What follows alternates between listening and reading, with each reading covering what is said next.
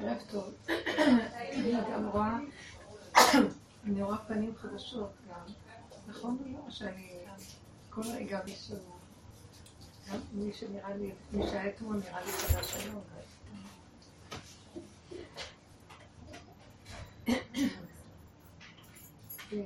הדרך שלנו היא מקבילה בעצם, היא בלימוד התורה. כמו שבית המדרש פתוח ונכנסים כל הזמן, ואין אה, יכולים, אין יכולים לומר לאדם לא להיכנס לבית המדרש, נכון? אדם אה, נכנס לעיר, ורוצה להתפלל מנחה באיזה מקום. אז הוא נכנס עכשיו, לפני מנחה, יש לו שעה, הוא יושב וילמד תורה בכולל שהוא נכנס, אבל יכולים להגיד לו לא. פה זה כולל המצוינים. ייכנס, יוציא גמרא וילמד עם מישהו. כך גם בדרך שלנו. הדרך שלנו, שאנחנו מדברים עליה, כל פעם אני צריכה להגדיר אותה מחדש. כי בכל אופן אנחנו מדברים בלשון בני אדם ובשכל הטבעי. אבל מטרתה להביא אותנו לשכל לא רגיל, לא בטבע. ואותו דבר גם התורה. היא נלמדת בטבע, חכמים לומדים אותה, הם נכנסים בתוך הקושייה. התחלה תמיד של הלימוד תורה מתחיל בקושייה. מה קשה לי פה? קוראים איזה קטע, אז הם עושים את זה בדעת. יושבים, מפעילים את הדעת, קוראים משהו, בסיס, ואז אומרים, מה קשה לי פה? כמו שהגברים בכוללים יושבים, תלמידי חכמים, ולומדים מתוך מציאות הכתוב, ומהכתוב הם אומרים, טוב, יש לי כאן קושייה, חייב להיות לי משהו שקשה לי פה על מנת להתחיל את כל הסיפור. אנחנו אנשים עושים בדיוק כמו שעושים התלמידי חכמים בדרך שלנו. הדרך הזאת היא כמו האישה של החיל. יש את האיש בעבודתו בתורה ויש את האישה בעבודתה בתורה. אנחנו לא יכולים לשבת בכוללים ולעבוד ב"וידעת", ידיעה. אנחנו עובדים, אותו דבר כמו שעושים עם השכל, אנחנו עושים את זה עם החיים, עם תהלוכת החיים וכל ההתנסות שלנו ביום-יום, במידות, והשבות האלה בבך. אז גם לנו מתחיל כל העבודה שלנו במקום הזה. כמו שהם תופסים חתיכת כתוב, גמרא, תורה, והם אומרים, רגע, אז מה קשה לי פה? על מנת לבוא להתדיינות, התבוננות, אה, מה שנקרא ברור, אותו דבר עוברים גם אנחנו. והדרך מתחילה שלנו. אני כאן בתור נשים, מה מתחילה? אני שואלת, מה קשה פה? למי יש איזה בעיה? תביאו לי, יש לי מלא פתרונות, יש לי תשובות, למי יש שאלה? זאת אומרת, יש כאן, מתחיל להיות בעיה. מה, מה המעבר שעברנו היום? זאת עברה מעבר כזה, ניסיון כזאת, התנסות. ואז עכשיו אנחנו לוקחים את זה, ויש לנו כללים שבהם הדרך שלנו נלמדת. כמו שיש י"ג כללים שהתורה נלמדת בהם. ואז עכשיו מישהו אומר, הבעיה היא כזאת וכזאת, יש לי קושייה. אז אומרים לו, בוא נבחן אותה. אבל יש לנו כללים איך בוחנים, גם אנחנו בעבודה שלנו. הילד עשה לי, הילד לא רצה לקום והוא התרגל, והוא הרגיז אותי ונמאס לי, ועכשיו, או שיגיד חופש כולם בבית, תלוי, בזמן ובמקום. ואז אני אומרת, אז עכשיו, מה הכללים של הדרך שלנו? העיקרון הבסיסי היסודי, תמיד, אנחנו עובדים והשבות האלה לבביך. זאת אומרת, כל מה שסביבנו, החיים, הילדים, הבעל, החיי חברה שלנו, חיי עבודה שלנו, הכל הם סיבות כדי שנשאל את הקושייה מה קשה לי. אני לא באה לפתור לילד את בעייתו, אני לא באה להקים אותו שיקום ללכת לחיידר או לבית ספר או למה. אני משתמשת בו כאמצעי לראות איך אני נראית ומי אני וללמוד את מציאותי. איננו יודעים עם מי אנחנו חיים פה. דע את עצמך.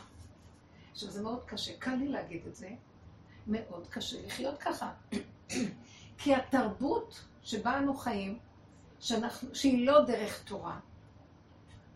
עכשיו אני אגיד לכם, אנחנו כולנו בתורה, אבל תעזבו אתכם, אנחנו שקרנים, בני שקרנים. הכל כלפי חוץ תורה, באמת אנחנו לא חיים באמת בתורה. כי אם היינו חיים באמת בתורה, היינו מבינים את הכלל הזה. הילד הוא רק סיבה. כדי שאני אתבונן בעצמי ואראה איפה הפגם שלי, איפה הקושייה שלי, מה הבעיה שלי. לא רוצה לקום, לי אין שום בעיה. לא יש בעיה. לא. הוא יקום בלי שום בעיה אם אני נוגעת בנקודה שלי. אבל אני לא נוגעת בנקודה שלי, אני מרחפת מעליה. אני לא מחוברת איתה בכלל, אני מחוברת עם המוח של גירוי תגובה שרוצה תוצאה. כך וכך. יש לי עניין, אני צריכה להקים אותו כדי לסדר אלף דברים, ועכשיו מפריע לי שהוא שוכב, צריך ללכת ונגמר לי, ואז אני רצה כמו נחש עפר לחמו, ושלא יפריעו לי כלום בחיים. וכל הפרעה אני מנסה למצוא לה פתרון ולהמשיך לרוץ. נחש עפר לחמו. אבל זה הנחש. ואילו אנחנו לא באנו כאן, שימו לב, אדם של אמת, איש של תורה. תורה זה אמת, זה לא כמו שנראה לנו תורה דוסים. אני לא אכפת לי שנהיה בלי בגדים דוסים, לא אכפת לי שנהיה בלי כלום דוסים. אכפת לי שיהיה לנו תורה באמת. תורת אמת היא בעצמות, היא במידות. עכשיו, כשאני מסתכלת ואומרת, התורה רוצה מאיתנו. לא באנו לכאן לסדר לעצמנו פרנסות. לא באנו לכאן לסדר את הילדים ואת המשפחתיות. לא באנו לכאן לסדר את הזוגיות. הזוגיות היא אמצעי להתחבר לשורש האלוקי שבתוכי, שזה השכינה, שזה האלוקות, שזה התורת אמת. האישה נמשלה לתורה, אשת חיל זה התורה, כתוב נמשלה לתורה. עכשיו, הילד הוא רק הסיבה. הפרנסה או המקום שאני רץ לפרנס את עצמי הוא רק אמצעי. מה אני עושה בטבע הרגיל? טבע לא של תורה, טבע של עולם. כשאני אומרת תורה, אני מתכוונת לאמת. אנחנו מאוד מתבלבלים במושגים, המושגים מאוד מבלבלים אותנו. האמת, לא באתי לכאן לסדר פרנסות. באתי לנצל את הסיטואציה כדי לראות איפה אני תקועה כשאני מרימה את נקודת התקיעות ומתבוננת בה ומרימה אותה לשורשה על ידי ההכרה והדיבור והכללים שאנחנו עובדים בהם, היא מתמתקת. והפרנסה באה בקלות. זה לא חשוב תושיט יד פה, או לרוחב, או לאורך, או למעלה, או למטה. זה כבר לא חשוב. הילד יקום, בלי שתצטרכי לצרוח עליו ולא כלום. הבעיה שאת רוצה לפתור אותה בצורה שכלית, של אחד ועוד אחד שווה שתיים, ושזה לא עובד, צריכה לש... את כל הכוחות להוציא על זה, ולהיות מתוסכלת ונשברת, ועוד פעם לקום ועוד פעם, עד שסוף סוף תצליחי להקים אותו, ואז את משיגה שבסך הכל עלתה בידך אילוף, אבל לא חינוך אמיתי. מחר עוד פעם תצטרך לעשות את זה. ואנחנו עומדים מותשים. כי באמת, המהלך שלנו, אם היינו נוגעים נכון בנקודה, הילד היה מתחנך מעצמו לקום בצורה הנכונה שלו, ואולי צריך אותי כשוטר.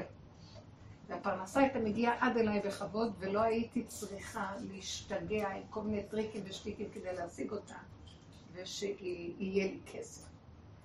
ולא הייתי צריכה להתחנפן ולהתחנחן עם כל הקשקושים כדי שתהיה לי זוגיות, וכל מיני אה, נגיעות וכל מיני לנצל אחד את השני, לא בהגינות, כדי שיהיה לנו זוגיות, כדי בוא דעת, מה שנקרא. אלא זה היה קורה באמת, והיינו מתחברים באמת. רגע של חיבור קטן שווה הרבה. אבל אנחנו לא חיים ככה. כי אנחנו לא חיים במיקוד של מה? שאני לא מחובר טוב עם השורש של עצמי, ואני גם לא יכול להתחבר לשורש של עצמי. הבעיה שיש לי היא חייבת לחבר אותי. אני צריכה בעיות, בקיצור. אני צריכה פגמים, אני צריכה קושיות, אני צריכה פלונטר. עכשיו, אנחנו נבהלים, בטבע אני רואה פלונטר, אני בורחת, לא רוצה פלונטר, נחש, רוצה חלק. אבל באמת, בלי הפלונטר, בלי העצירה, בלי ההסתבכות, לא הסתבכות, הסתבכות זה נוצר כתוצאה מזה שאני לא יודע איך למצוא את הנקודה, אבל בלי המכת עצירה מהבחוץ, אני לא יכול להכיר את עצמי. אתם מבינים מה קורה לאדם? עכשיו, כל מכה שנותנים לנו מבחוץ, כל דבר, בקיצור, הדבר הכי קטן, את רוצה להרים את הכף והיא נופאת לך על הרצפה. דבר קטן. את רוצה להכניס את היד לכיס ולא יוצא לך מה שאת רוצה. חז"ל הגדירו את זה איסורים. אין איסורים. זה רגע של עצירה כדי שממנו ניקח לעבוד את השם. מה אנחנו עושים? אנחנו נשברים. כל דבר מפריע לנו, אוף, נמאס לי. כל הזמן, כל דבר נופל לי מהיד, אוף. אני לא יכול לסבול כבר, אני הולך ככה, נתקע לי. אני זה, לא הולך לי. ואז אני נשבר. כי כמה אני יכול כבר להפעיל כוח פה בחיים? ברור, שאם אני לא תופס את הנקודה, זה ימשיך ויבוא ויבוא עד שאנחנו נשבר. או שאנחנו בורחים מהעולם, בורחים, הכוונה... כשהשם מחזר, השם, כשאני אומרת השם, אני אגיד לך, החוק של האמת, הרצון להביא את האדם למצות את מדרגתו האמיתית, שבשביל זה הוא בא לכאן. מחזר על האדם. אז הוא מסובב אותו כדי שהוא מביא לו את האפשרויות כדי שהוא יתפוס את הנקודה וממנה הוא יבוא לנקודה שלו.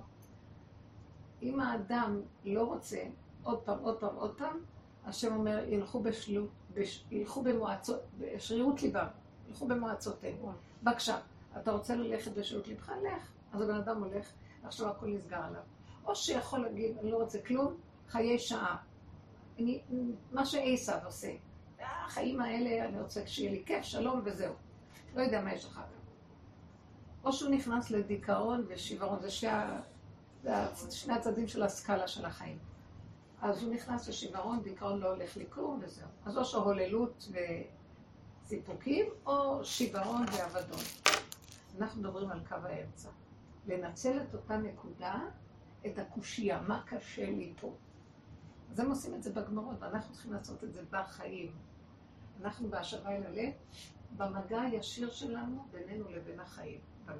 לכן צריך קצת בעיות פה. אני רואה שאין לכם בעיות. ברחתם מהנחש, מהזה.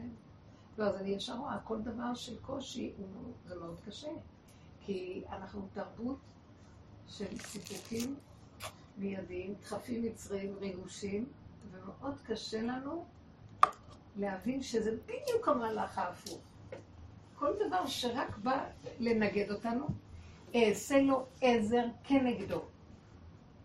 אם לא מנגד אותך משהו, אין מה שיעזור לך פה. את חייבת שינגד אותך על מנת שממנו תפיקי עזרה. אז איך אנחנו קוראים את המפה?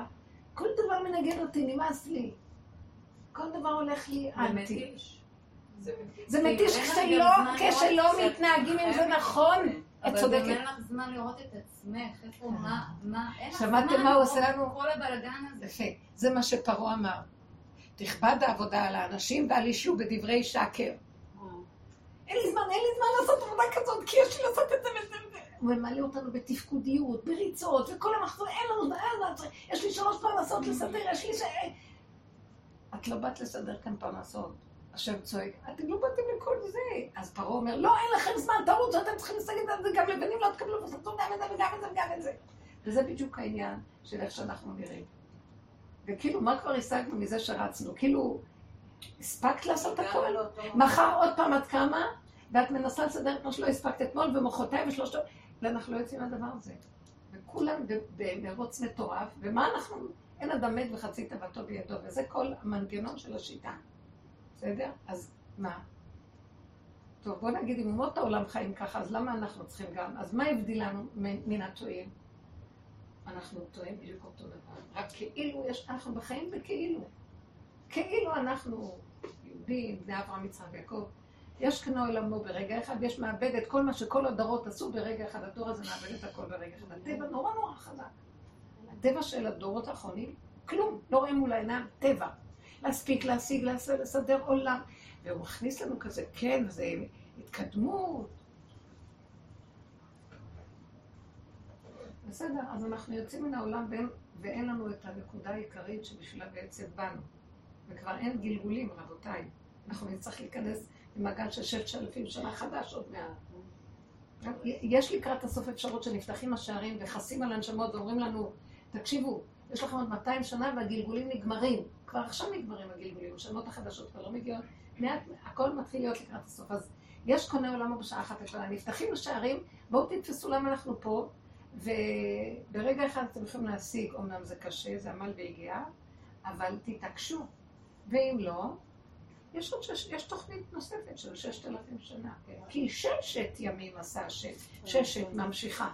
זה ששת ימים של מלחמה, ששת אה, אלפים נוספים. כן, זה דברים ב'. שלא אני אומרת אותם. מועד ב'. עוד פעם ששת אלפים? מה קרה? לדעת בששת אלפים הקודמים אמרנו, עוד פעם ששת אלפים? אני לא הרגשנו. חמודה. לא, איך, מאיפה אנחנו יודעים את זה? זה לא דברים שאני אומרת אותם מעצמי. ואני לא יודעת, זה דברים, הגאון מווילנה כותב, הוא היה גם מקובל סמוי, כן, הגאון מווילנה. הוא הלך בתורת אריזה, והוא מצא, מצא, מצא, הוא כתוב, שהוא אומר שמוישה רבינו השלים את עצמו בשמיטה הקודמת. על הלשון שלו, בששת אלפים שנה הקודמות. אחר כך הוא בא לששת אלפים האלה לגאול אותנו כי הוא כבר גאל את עצמו שם. אז עכשיו שולחים אותו פה לעזור לאחרים להיגאל. זאת אומרת, היינו רוצים לעזור לאחרים, ולא שאנחנו עוד פעם ניפול בתוך הסבך הזה וניכנס לסערה. תדעו לכם, כל סיפור מצרים זה העניין הזה, זה המטריקס. שפרעה זה כמו הסמית הזה, פעם ראיתי, זה ממש הדליק אותי, וכמה תמונות. זה חוזר על עצמו עוד פעם. פרעה מסמל את חוק הטבע, שהוא לא מבין בכלל מה כאן העניין. זה שרדף אחרי... זה לא נחש? כמו מי? פרעה? כן, בערך הסיפור הדומה.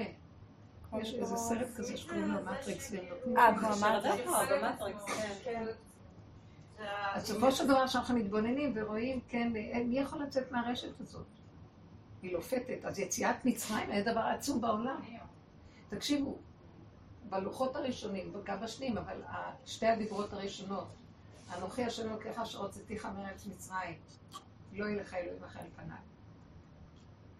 אז נשאלת הקושייה, השאלה שחכמים שואלים, מדוע במעמד כל כך נשגב שכל העם שומע, שור לא גאה, עוף לא צייץ, וכל אומות העולם, שרי אומות העולם שומעים, באמת, זו הייתה שעה של משהו שנקלט בתדר הרדיואקטיבי האנרגטי של כל היקום, כל הבריאה וכל העולם וה, והאנשים שלו, שיש השם בעולם. גם לגויים יש מקבלת התורה תחושה שיש השם בעולם. הם יודעים שיש אלוקים בעולם. אז למה השם לא מנצל את המעמד הזה כבר להגיד לכולם, אנוכי אה, אה, השם בורא שמיים וארץ, לכל האומות. אני עכשיו רוצה להתגלות לכל האומות. מדוע אומר אנוכי השם אלוקיך, שלך, אלוקה שלך, עם ישראל, אשר הוצאתיך מארץ מצרים. שיעמוד ויכריז הכרזה אלוקית, יש מי שברא את העולם, כולנו משועבדים ומוכרחים לו. אלא לומר לך שכל הבריאה הזאת וכל המטריקס הזה שנוצר, והכל, הכל, וכל הנפילה לתוכו, לכל הרשת הזאת, היא בשביל שיהיה רגע של מעמד הר סיני, לצאת. שיוציאו את העם הזה מתוך הרשת הזאת, שזה דבר שבלתי ניתן לה, להבנה, להכרה. איך אפשר לצאת מהרשת הזאת? אי אפשר לצאת ממנה. אי אפשר לצאת ממנה. ואותנו הוציאו. היציא, הסיפור של יציאה של מצרים ופרעה זה היציאה מהמטריקס. אבל תבינו רגע, אז אם כן, אז יצאנו מהמטריקס, נגמר, מה, מהגלות ומהשעבוד של העולם הזה, נגמר. יצאנו רק חלקית. בגל, בגאולת מצרים יצאנו רק חלקית. יצאנו, קיבלנו את האפשרות, את הפוטנציאל לצאת. כלומר, יש לנו עכשיו אפשרות לצאת, אבל עלינו עכשיו להשקיע בו במדרגה יותר עמוקה ולהוציא את עצמנו ממנו, בבחירה. כלומר, נתנו לנו הזדמנות שאם אנחנו רוצים לצאת, אנחנו יכולים. בעוד אומות העולם לא יכולים לצאת, לגמרי לא. אתם יכולים להבין מה אני אומרת? אנחנו, המעמד הר סיני, לא, יציאת מצרים. ומעמד הר סיני זה לתת לנו את האפשרות שמעתה ואילך, אם נשקיע ונתעקש, נוכל לצאת מפה. אבל מה, מה כזה? ואם לא, אין סיכוי. אבל איך, מה קרה אז שם? יצאנו. אבל אלה שלא הסכימו לקבל את העול ואת התורה, לא יכולים לצאת. הם לא יכולים לצאת. תקשיבו, אפילו שידברו מודעויות והבנות והשגות, יש הבדל בין הבנה והשגה, לבין לחיות את הדבר. רבותיי, תבדילו בדבר הזה לגמרי. ואגיד לכם נקודה יותר עמוקה. הבנה, השגה, אה, השכלה, ידיעה, היא רק מספר אחד, היא קורס למתחילים. ואם רוצים להתקדם לקורס למתקדמים, שזה לחיות את מה שמבינים, צריכים לפרק את ההבנה. תשכחי שהבנת, לא תביני כלום. תחליט הידיעה שלא נדע, תגיעי למקום הזה. כמה ספרים קראת, כמה חומרים למדת, כמה ידיעות יש לך, כמה השגות, כמה ספריות, ועכשיו כשאת רוצה להגיע לאמת, כדי לגמרי לצאת מהמטריקס, כי תדעו לכם, ההבנה היא גם במטריקס. אז עכשיו את צריכה לגמרי גם את זה לשכוח. אתם מבינים עכשיו איפה אנחנו אוחזים? נתנו לנו הזדמנות פז, יציאת מצרים. ובאמת נתנו את התורה, וחכמים עבדו בתורה, ורבותינו, אבותינו, כולנו בתוכם מתגלגלים דורות, ירדנו לגלויות. עברנו שעבוד מלכויות מזעזע. אינקוויזיציה, פוגרומים, שואה. הגענו לדור הזה. אם הכפית תיפול לי פעמיים, אני לא אוכל לסבול את החיים. אתם מבינים? במקום לנצל את זה... רגע, רגע. אז אני לא יכולה לסבול. כן, האמת שברגע הראשון לא יכולה. איך? תבינו, איך זה קרה לנו? דורות שמסרו את נפשם על קידוש השם בצורות שהלכו לתוך המוקד. טבלו בקרח האימהות. איפה נשמע דברים כאלה? תראו את המקוואות, איך נראים מהם בכלל. כל החיים.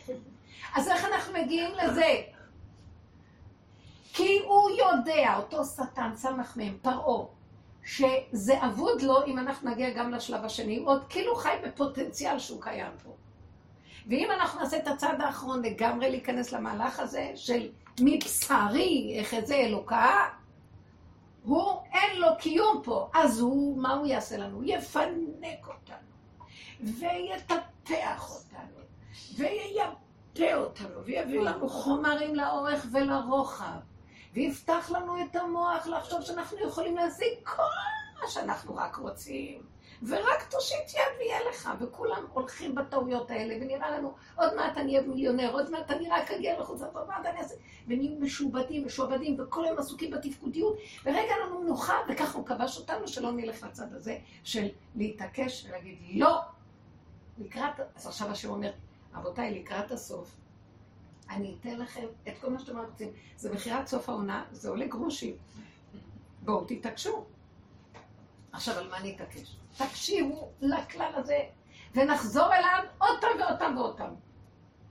ואם לא, אין לנו חיים. כל מה שעובר עלינו פה, אנחנו מדברים על החלק שלנו כנשים בעבודה. כמו שתלמידי חכמים מתמסרים לתורה משתגעים. ותדעו לכם שהרבה הרבה, יש הרבה הפרעות ללומדי תורה באמת.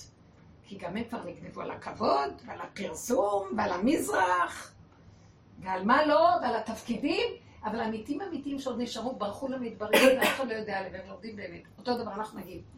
אנחנו כנשים, מה העבודה שלנו עכשיו? כל מה שקורה לי פה, ועובר עליי המהלך של השלילה, חייב לעבור שלילה. אם, אם אנחנו לא נבין שבכלל אני לא באתי פה לסדר את העניינים, אלא, או-או, תראי איך את נראית. הוא רק המראה שלי, הוא המקל שמראה לי נקודה. הוא רק המראה שאני חייבת להסתכל ולחזור לעצמי ולראות. איך את נראית? את הולכת להרוג. את יודעת שאת בסכנה שכל רגע אפשר להרוג? פה. ואז את נבהלת, כי את רואה עכשיו את הנקודה שלך, את כבר לא אכפת לך אישן על המיטה עוד חמש, שישן, מה אכפת לי? נמכר אנשים חייבים ללכת לחיידר, הם חייבים ללכת לבית הספר, ואם לא... למה, למה אני צריכה לדאוג למשרד החינוך ולמורות שיהיה להם פרנסה?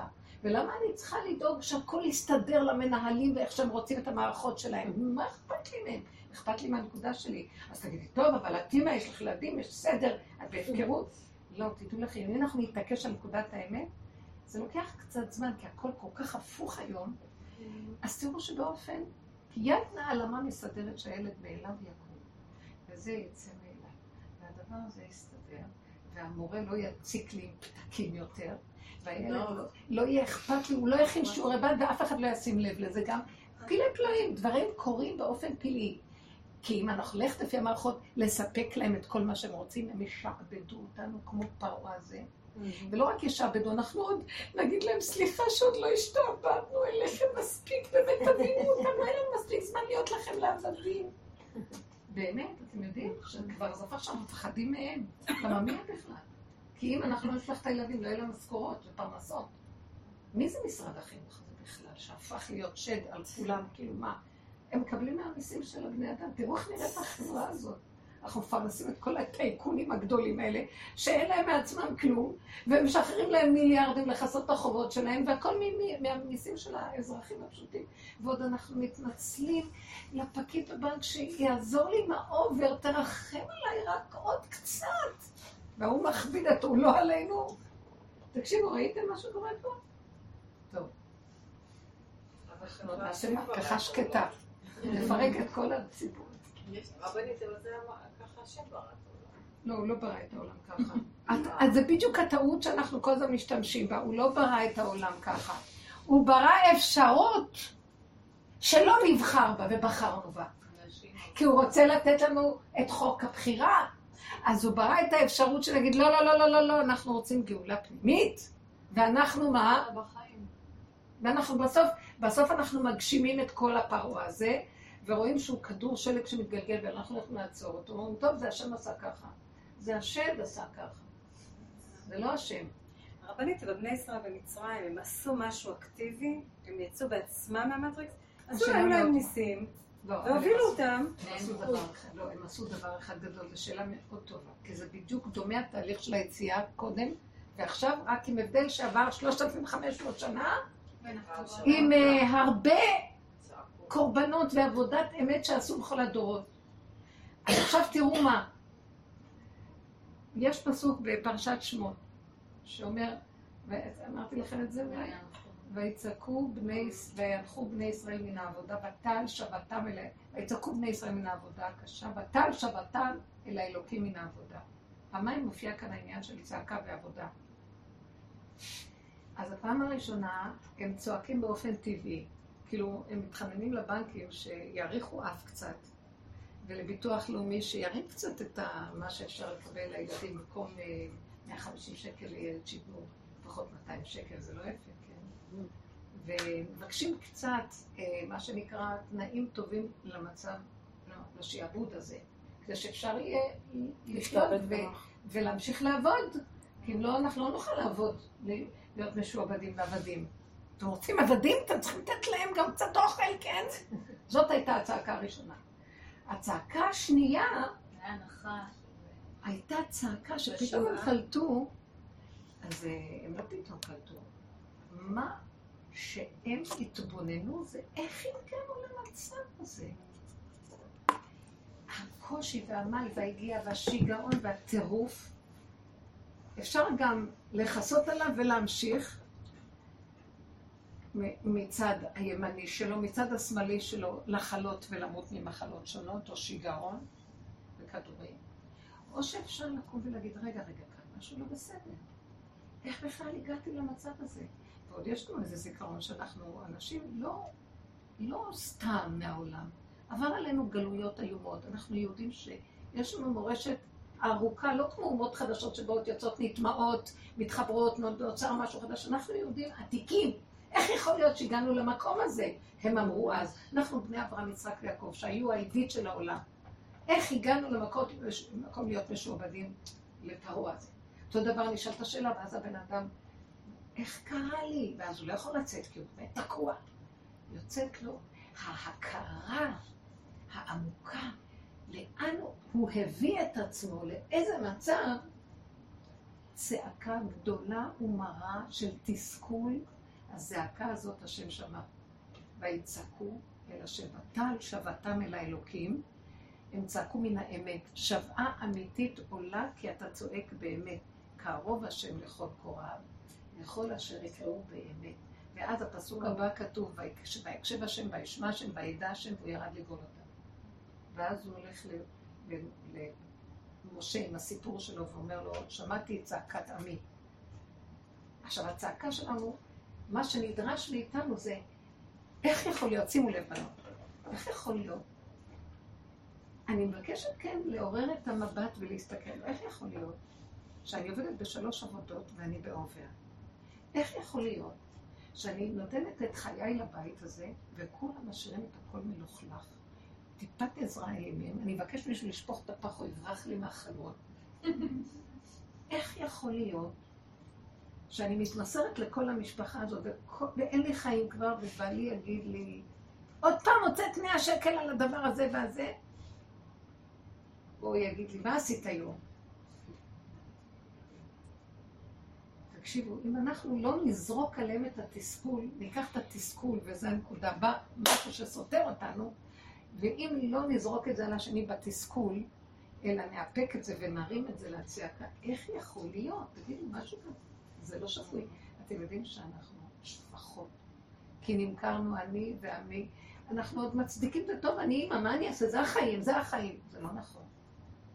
כשאני אומרת זה החיים, זה החיים, אני שמה את השכינה בגלות. השכינה זה כוח האנרגטי האלוקי שחי בתוכי. אני מקפלת אותו ומעקמת אותו, ועכשיו אני הולכת עם אנרגיה עקומה ואיכשהו גוררת את עצמי לתוך החיים האלה. אין ברירה, אין ברירה. אני צריכה להוציא את הצעקה. נכון, אני צועקת מתוך המקום שאני אומרת לו, מצד אחד אין לי ברירה, אוי לי מיצרי ואוי לי מיוצרי, אבל אני תקועה.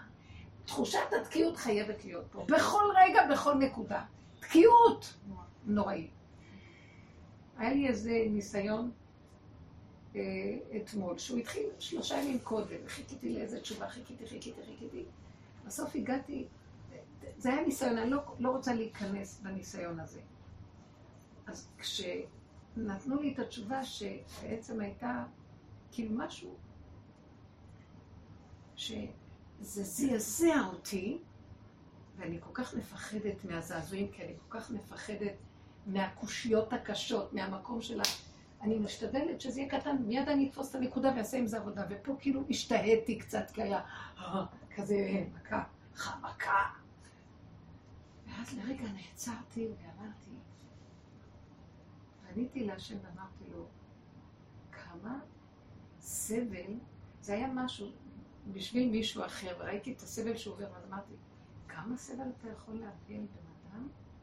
ופתאום צעקתי, אני לא מוחלת לך, השם, על הסבל הזה שאתה מביא לבני אדם. כאילו, הגעתי לאיזו נקודה שאמרתי לו, אני מנסה למצוא איפה כאן נקודה. נתן, הוא נתן את זה ואת זה ואת זה ואת זה ואת זה, והוא עושה עבודות, והוא בנפש, הוא מחזיק והכל, ואתה בא מזווית כזאת לתקוע לו עוד איזה טריז באיזה נקודה.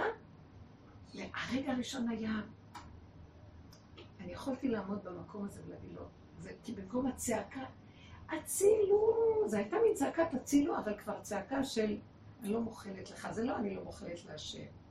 יושב שם שד בינינו לבין השם, בקיצור. אני אמרתי את זה לכוח הזה של הטבע החזק, שהוא יושב, ופרעה, ומנסה בעוד איזה מקום להוציא את המיץ לבן אדם עד שהוא לגמרי... ואז אמרתי לו, אני לא נוחלת לך שאתה יותר מדי מתעלל בבית. טוב שאמרת זה. טוב, לא טוב, אני שואלת כבר, יצא לי, כאילו, יצא לי, זה כאילו הצעקה, תגידי, טוב שהם הוציאו את הצעקה באותו רגע שצעקו ולא ידעו לאן זה הולך בכלל. אותו רגע ישאל אדם, נו, צעקת, היה לך טוב מזה? אי אפשר לשאול אדם כזה, כי זה יצא לו. אבל עשית עבודה עצמית שלך באותו רגע. תקשיבי, תקשיבי, תקשיבי, תקשיבי, זה אחרי העבודות של חזרה וזה וזה, בסוף יכולה לצאת, זה מה שאמרת לך, צעקות, וגם יכול להיות אפילו התחת דברים. חוצפה כלפי שמיא, מהניה, כתוב את זה במסכת חולין בגמרא. היא מועילה. מהניה זה מועילה. מה? חנה, היא גם חנה. הרבנית זה ממש... מעשה תמר ויהודה, גם זה היה מעשה שהיא עשתה. שארבעה נכנסו לפרדס.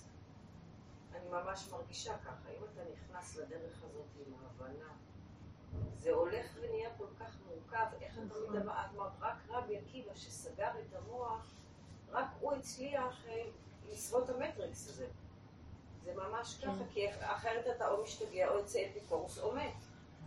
לא? כן, ודאי. יש רגע אחד. אל תחשבי שרבי עקיבא, ארבעה נכנסו לפרדס, רבי עקיבא עבר את כל מה שארבעה עברו. אבל בסוף הוא הגיע לשתיקה. כי אי אפשר מיד לשתוק. אז לא נורא. וגם זה בסדר שלא תבקרי את עצמך. תראו, ברמה, בשיעור הזה יש מלא רמות. יש כאן בנות של עשר שנים שיעור, יש כאן בנות של... אז תבינו שכל פעם יש מין שאלות, תקשיבו, זה טוב, אלה שבאות חדשות. זאת אומרת שהוא נתן את השתיקה בסוף, אז היה לו גם רגע של כזה ורגע של כזה ורגע של כזה ורגע של כזה. ברור. ובסוף הוא צחק גם. הוא לא מבין כלום, הוא לא יודע, ותכלית הידיעה שלא נדע.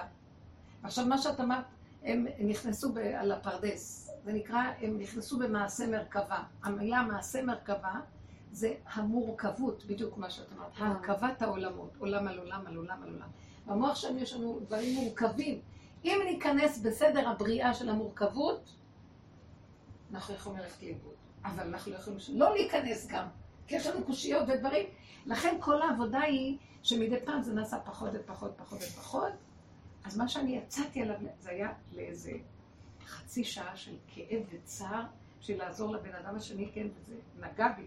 ואז אני אמרתי, ריבונו של עולם, אחרי שאמרתי, יותר מדי כוח אתה נותן.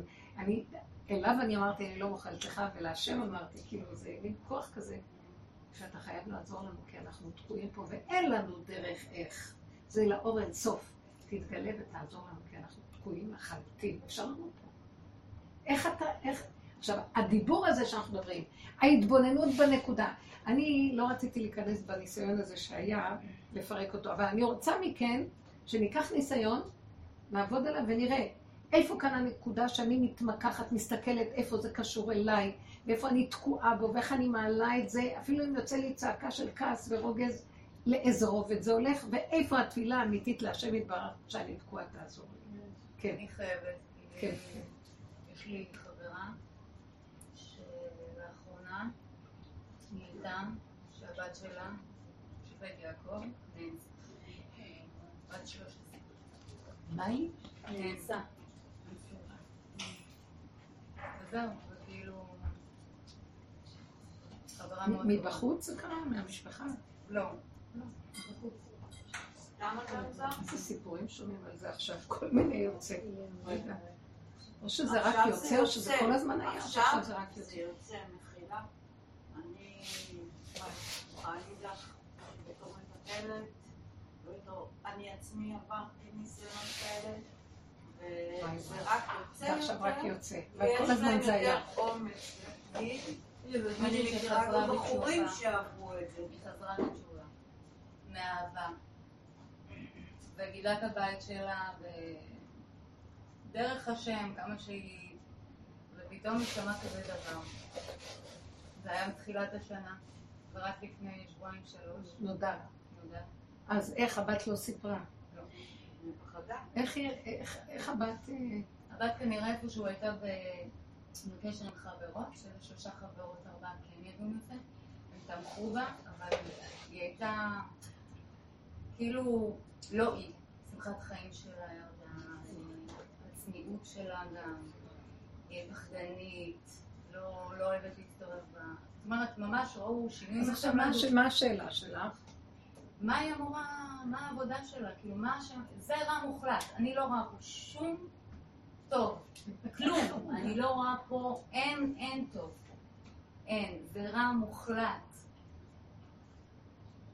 ואי אפשר אני חושבת לשכנע אותי, צריכה ללכת למישהו ולדבר איתו לא נורמלי, לא. את עושה אותו רע מוחלט.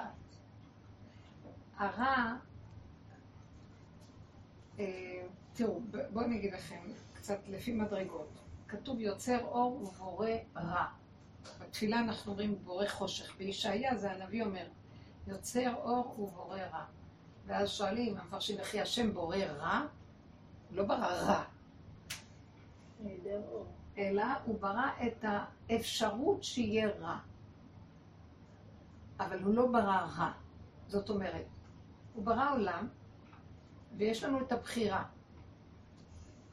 אם את תעשי מזה רע, יהיה רע. אם תעשי מזה טוב, יהיה טוב. וכבר שעשית מזה רע, עכשיו זה נקרא רע. זהו. אין דבר רע בפני עצמו. בואו תגידו עוד נקודה. היצר הרע שבא לנסות את האדם. הוא רק שליח שהוא בא לנסות את האדם. כאשר הוא בא במחשבה של האדם. כאשר, אני שומעת, אני שומעת את הניסיון שנייה, כאשר הבן אדם מקשיב לו, אז הוא מגשים אותו. הוא בתוכו כמחשבה. היצר הוא לא דמות ולא דמות הגוף. הוא רוח, דעה, כוח כזה, שהאדם מגשים אותו אם הוא מוציא אותו בפועל החוצה. עכשיו הרע קיבל גשמי, הוא נהיה מגושם, אבל קודם הוא היה רק פוטנציאל. אם הגשמתי אותו, אז עכשיו הוא נקרא רע. אז השם לא ברא את הרע, הוא ברא את האפשרות של רע. אתם מבינות מה אני מדברת? צריך לדבר על זה. רגע, רגע. עכשיו, במקרה הזה, לא מה שההוא עשה, ההוא עשה דבר רע. מה שעכשיו היא תעשה מזה, היא עוד בגדר שהיא יכולה לקחת ולעשות מזה, לנסות להוציא מזה נקודה ולרפות דרך זה את המצב. ואם את אומרת, זה רע גמור, לדעתי אין כלום, זה רע לא, גמור, לא, אז תזהרי. לא, לא, זאת אומרת, מה שכאן מצידו מה שהוא עשה זה רע גמור. עכשיו, הוא עשה רע, והלך, ותראו, זה מה שקרה. הגויים עשו לנו רע, ואנחנו ניקח את הרע שעשו לנו, ונהפוך את זה ללחם. לחמנו הם. שר צילה, מה שנקרא. זאת אומרת, ברור שאת יכולה לקחת את הדבר הזה ושברון על גבי שברון, וככה הכל נראה בטבע. נאנסה, רצחו, כן, כל מיני דברים קשים מאוד. אנחנו צריכים לקחת את זה במקום הזה, ואם אנחנו נכנסים בסוד העבודה, אנחנו יכולים לקחת את זה בפרופורציות אחרות. אני חשבתי, אני אומרת לה, יצר הטוב, יצר הרע, הוא טוב מאוד, נכון? בורא עולם אמר, יצר הרע, זה טוב מאוד. יותר מדי. עכשיו, לפי דעתי, מה שקרה לה זה, זה רע מאוד, כאילו זה יצר הרע לגמרי, אוקיי? אל תכניסי אותי עוד פעם בטבע שלך, נמאס לי כבר, אני לא יודעת מה לעשות לכם, אני מסבירה לכם, ועוד פעם את אומרת לי, אני כבר בתסכול. זה איך שאת מפרשת את הסיפור, זה לא נכון. קרה משהו שיכול להיות זעזוע, וזה מה שהם עושים היום, בעיתונות, בעניינים, והכל נהיה שם משהו נורא, ועכשיו... כל אישה שרק מדברים איתה ואומרים לה מילה, נאנסתי, אמרתי, אמרו לי, עשו לי, והכל, העולם הפך להיות מרקחה כבר. תקשיבו, זו תרבות של שיגעון, אתם יודעים? אני לא הולכת על התרבות הזאת. כרגע קרה לה איזה משהו, אפשר להציל אותה, ואפשר שזה יימחק ולא תיזכר. כמו גלגול אחר שלא יודעים מה היה, את יודעת כמה שכוב עלינו מהגלגולים האחרים, מי זוכר משהו? אפשר גם להביא אותה למצב הזה, ושתחיה חיים טובים ונגמר הסיפור. מי יותר מצטער, האמא מה קרה? אבל אתם רוצים בכוח ללכת על המצב הזה, קחו, תלכו.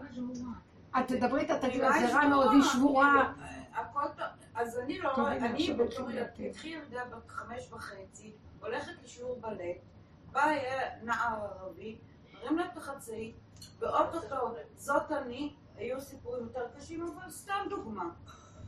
אני פשוט לא סיפרתי, אבל עברתי הלאה.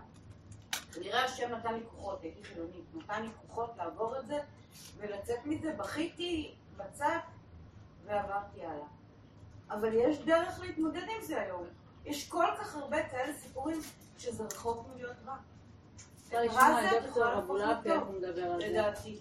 ואני מדברת מניסיון גם עם מטופלות, וגם עם בנות, גם עם נערות, וגם עם בנים למצבים כאלה, בוודאי שלא. רגע, רגע, בנות, אני רוצה כאן ללמד אתכם דרך. אני לא באתי עכשיו, בטבע יש הרבה אפשרויות, אני עושה את הדרך שלנו. בואו ניקח את הפגם ונעבוד איתו. נכון. את לא הייתי לוקחת את הילדה כמו קודם כל את האימא. ברגע שהאימא חרב עליה עולמה, זה המוח שלה מפרש לה את המצבים בצורה ששובר אותה לחלוטין, ואז זה לילדה. ואת זה היא תקרין לילדה. הרבנית, זה בגלל זה שאלתי אותה, מי לקח את זה קשה, האמא יותר או הילדה? האמא יותר. תשמעו, אין מה לעשות. זה לא חשוב עכשיו. זה מאוד מאוד קשה. זה לא חשוב, זה יפה. חנה אומרת, אי אפשר להעביר את זה ככה כ... חוסכים לספר להורים לא חשוב, אבל אי אפשר להעביר את זה כרפואה. לא, לא, לא... אם אנחנו אומרים לעלות למעלה, אז פה זה למטה, נכון צריך כוחות לעלות רגע, אני. באה זה מאוד למטה. סליחה, אני לא רוצה מודעות רגילה, פה זה דרך חיים מיוחדת. אני רוצה שתבינו את הכללים. זה לא אפשר לעזור לה, אפשר לעזור, אני לא רוצה את זה, אני רוצה שהיא תיכנס בשלילה ושהיא תראה שהיא בעצמה הזונה הכי גדולה שיכולה להיות בעולם. סליחה על הביטוי הפשוט. בקשה ממך. כי זה כולנו בסף ההכרה. ברגע, ש... מרגע שחווה הלכה עם הנחש, לכן אנחנו מצוות ב... ב... ב... בהתנס... בצניעות יותר מכולם. כי הנשים היהודיות, כמה שאתם רואות ממאה שערים יותר, יותר זונות. יותר אכלו מעץ הדת. הם יותר היו מהצד, הם היו יותר במעלה הכי גבוהה, והם הכי היו קרוב לנחש. הבנתם? זה בדיוק הפוך. אתם רואים את היהודים, אתם רואים את היהודים, כמה שיותר חשופות אז זה פחות? כן. תשמעי, רק הדרך. כי הם לא, לא, תבינו רגע, אפשר שתי אפשרויות, שתי אפשרויות. כמה שהן חשופות יכול להיות גם כאלה שמופקרות לא רוצות לקחת שום אחריות. אבל ביותר אפשר להבין שאלה שיותר קיבלו אחריות, עם ישראל, הצדיקים בזה, הם הכי חטאו בעץ הדעת. הם יותר גבוהות והם קיבלו על עצמם את העולה יותר גבוה. תקשיבי, רב, רבי, אה, יש שני אחים קדושים, איך קוראים להם? רבי זושה ורבי אלימלך. אומר רבי אלימלך לרב זושה, רב זושה, אתה לא היית על יד אדם הראשון בעץ הדעת. לא, למה לא משכת לו את היד שלא יאכל? אז הוא אמר לו, נראה לך אני דחפתי אותו שיאכל. וואו. תבינו גם מה זה סוד האכילה וכל זה, זה סוד של חוכמה מאוד גדולה, הם רצו להיכנס למדרגות של חוכמה, זה מעשה מרכבה להיכנס למדרגות גבוהות. הקיצר, אני אומרת, כל אלה שדווקא היו במדרגות, הראש של אדם ראשון זה עם ישראל. אז הוא הכי חטא, פחות מהרגליים, טוב? אז לכן אנחנו קיבלנו עלינו את העול. כמה שאנחנו יותר, פה את הקיצויים ואת הזה יותר מכוסים, יותר אנחנו פגומים. ודומה בדומה מתקן. לכן הנקודה שלנו להבין, ברגע שאנחנו מזועזעים נורא ואיום, אני מבינה שיש בזה זעזוע, סליחי, אני בהחלט קולטת מה את אומרת. וכמו שהיה לי הזעזוע לראות את השני הזה סובל, ואני לא יכולתי, הוצאתי את הצעקה, אני לא מוחלת לך. זה היה רגע, אבל אחרי רגע גמרתי לצעוק, ואמרתי, טוב, רוצים ממך משהו, תחזרי פנימה, תחפשי עוד יותר לעומק איפה הנקודה, שתעלי אותה ותישארי בלך דומיית תהילה וזהו. אבל רגע ראשון יש כאב, טוב? הרגע הבא את מתבוננת. רגע, רגע, מה את כל כך מזועזע? מה? זה טבע העולם, כן, ככה זה. ככה זה. מאז שנחש השתלט על העולם, ככה זה. זה ממתי ידוע לנו על משהו אחר? אנחנו כבר לא זוכרים איך היה קודם בגן עדן. אנחנו יודעים שכל הזמן זה חוק כדור הארץ. וזה טבע באדם, טבע קשה מאוד. ואם הטבע הזה יתפרץ החוצה, הנה התוצאה. עכשיו, זה האיש הזה שעשה את זה, האנס הזה, אז הוא מוציא את זה בזה, ואני מוציאה את הצעקה לילד. זה לא חשוב, כל אחד עושה משהו אחר. את יודעת כמה אימהות יכולות להזיק לנפשות הילדים עם הצעקות והמתחים הלחצים שלהם? אנחנו תרבות של חד גדיא, אז את עשית את זה, לא הוא יעשה את זה לילד שלו, והילד שלו יעשה לילד שלו, וככה זה חד גדיא יעשו לכל הדורות. כי ככה אנחנו מקולקלים, זה ערפדים שאחד נושך את השני.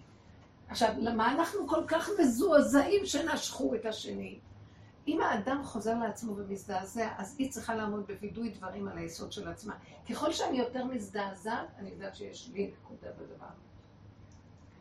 ובסוף, אפילו אם יש לי נקודה, אני עומדת מול בורא ואומרת לו, אבל אני לא יכולה אחרת. חטאתי ואני תקועה, אני ברשת, שבויה, אני עכשיו נכנס על האיש הזה, האיש הזה בדיוק זה אני. וככה אנחנו חיים, אם אתה לא תרחם בעולם. אין דבר שיכול להציל את הבת הזו מווידוי דברים אמיתיים. זה כמו עבודת יום הכיפורים מול בורא עולם. אנחנו יוצאים בסוף יום הכיפורים כמו מלאכים, שכל הדין נהפך. ומהמכה עצמה הוא מכין רתיעה. הוא כבר מכין את הרפואה לילדה. אין לכם מושג מה זה עבודת אמת. מה עושה התרבות שלנו? כן, ככה נשים, מתחיל להיות עכשיו ריקוד, מחול שדים סביב אלה, רצים לחפש את אלה והילדות המסכנות האלה, וגרמו להם את החיים, בסוף הם מתאבדות. כי החברה כבר כל כך מלטפת אותם על המסכנות שלהם, ומה קרה להם. איך אומרים, ויש ביטוי חדש שאמרו לי, מגלדרת. עושים ככה, עושים ככה. היא שאמרה לי, ככה עושה, ועושים ככה וככה, והילדה הזאת כבר רואה שהיא מסכנה נוראה. מה קרה לה? ואין לה חיים. היא יכולה חלילה, וזה לא לעניין בכלל. הפוך, ועם ישראל עברו כל כך הרבה דברים קשים בגלויות האלה, קמו והמשיכו, כאילו כלום לא קרה. למה מי, מי יכול לאלוקות שבתוך האדם, והתבוננת על מקומו ואיננו, וזה סוד ההתחדשות של השכינה, מתחדשת. ו... ואין, מה שהיה לא ניכר בכלל. לא רק שהוא מכוסה הוא מתהפך, הוא מתמיר את האנרגיה שלו למשהו אחר. היא תהפך להיות ילדה חזקה, עם עוצמות, עם עצמאות פנימית, היא תעזור לאחרים. משהו אחר לגמרי, אז תפסיקו כבר. נכון שזה קשה. אבל בוא ניקח את הנקודות, זה כל העניין של מה קשה? ונעבוד איתם? בורחים מהקשה הזה, או שמטפחים אותו וממסכנים אותו. זהו שיש אבל. כן, זה טרי. את יודעת. את הכאב, אבל משם... יש את הזעזוע, ומהזעזוע... זה טבע, יש דרך. יעל, סיסרה, בא עליה שבע פעמים, זה אונס היה. אחר כך שבע פעמים. היא לא באה, אבל... אחר כך היא נתנה לו לשתות, אמרה, טוב, בסדר, נגמר לך? קחה גבינות, כד יין, השקטה אותו חלב, ונרדם. לקחה את היתד, ותקע לו את זה בראש. סליחה, מה עשו לי? הרגו לי את החיים. היא קמה והרגה אותו. אבל בכזאת גבורה, אני מתה על אנשים. רגע, בסיסי, לא באה... זה אלוקות. אה, אה, דבורה הנביאה משבחת אותה. מנשים באוהל תבורך. אבל היא לא באה לפתות אותו? סליחה שאני לא, היא לא באה לפתות אותו. אז מה היא באה לעשות? לא, על פי דין, למה לא מחייבים אותה? כי בעצם זה נקרא דין נאנסת, היא לא אשמה בשום דבר. לכן היא פשוט רק להרוג אותו, והוא תפס אותה. הוא בא לאוהל. כן. אה, הוא בא אליה? הוא בא, הוא ברח ונכנס, בא לאוהל שלה. מה זה בצלת? הוא ברח כשהיה, זה... יהודית אני התבלבלתי. לא, יהודית. זה, לא, זה... זה אוליפורנס, אבל זה כאן היה כשהיה בתענך נגידו הקרב הזה של סיסרא. פה... מה המטרה? מה המטרה של הדרך? שלך. כאילו, כי אני... אני אגיד לך מה המטרה שלי. טוב, תקשיבי. 60 שנה בדרך השם, ואני עדיין בדרך השם, ואני לא הייתי כבר 20 שנה בשיעור, לא, איזה לפני חמודה. חודש, אבל... אה, אני אגיד לך מה הדרך שלי? כן, להחזיר, להחזיר. אני רוצה. להגיד לכם משהו, בנות יקרות. אני רוצה להכניס את האור הגנוז לעולם. אני רוצה להחזיר. אני רוצה, השליחות היא, אני רוצה לעצמי, ויחד איתי אני אומרת, בואי עוד, כולנו, נר אחד נר למאה. אני גם, אני עובדת על עצמי פשוט, לכן אני רוצה שנעבוד ביחד על עצמי. מה אני רוצה? שנחזיר שכינה, נקים שכינה. שכינה זה גילוי האור הגנוז שהוא בגלות לא קיים. אנחנו חיים מהדמיון הרוחני של השם, השם, השם. כבר נגמר לך גם כן מהכוח הזה. אין לנו כוח לרוחני הזה. ל- אנחנו רוצים שכינה בקרבנו, עוז ותעצומות, ועשייה ומתיקות, ושמחת חיים, הכל בקטן כאן ועכשיו, בעולם הזה. ולא בשמיים היא ולא מעבר לים, לא בארץ רחוקה. בפיך ובלבך. את אומרת דבר וזה נהיה. מושיטה את היד וזה בא אלייך. שכינה מתגלה בתוכנו. עכשיו זה החוק. כדי לגלות שכינה, את האור הגנוז, הוא צריך... החוק של גילוי האור הגנוז הוא החוק הזה. תקשיבו. כי יתרון האור הבא מן החושך. הוא צריך חושך כדי שהוא יביא את האור שלו. הוא לא בא מן האור. הרוחני זה אור, אבל זה לא אור אמיתי. אור אמיתי בא מן החושך. עכשיו הוא צריך שתעמדי בחושך. רגע, חושך זה פלונטר, לא הולך לי, סגור לי, ניסיון, מצב, קשה. עכשיו, אנחנו לא רגילים בטבע של עץ הדעת, שאנחנו קוראים לו, של הגלות, אנחנו לא יכולים לסבול את החושך הזה, אז אנחנו רוצים לסדר לנו קצת אור. אז יש לנו בספרים אור, ובמחשבות אורות, ובשמיים אורות, ורוחני אורות. לא!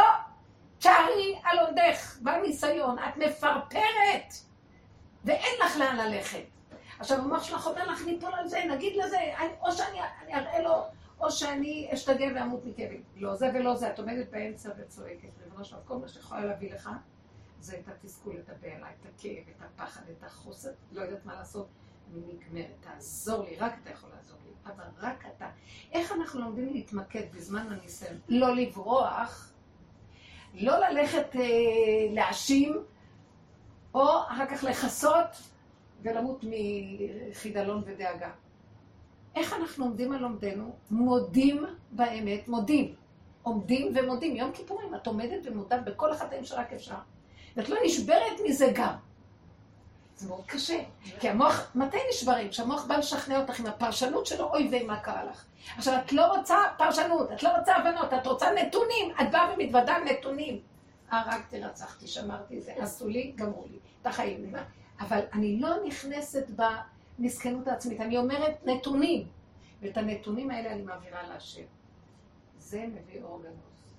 כי ביום הזה, במצב הזה שאנחנו מתוודים את חטאותינו להשם, לא עם, עם...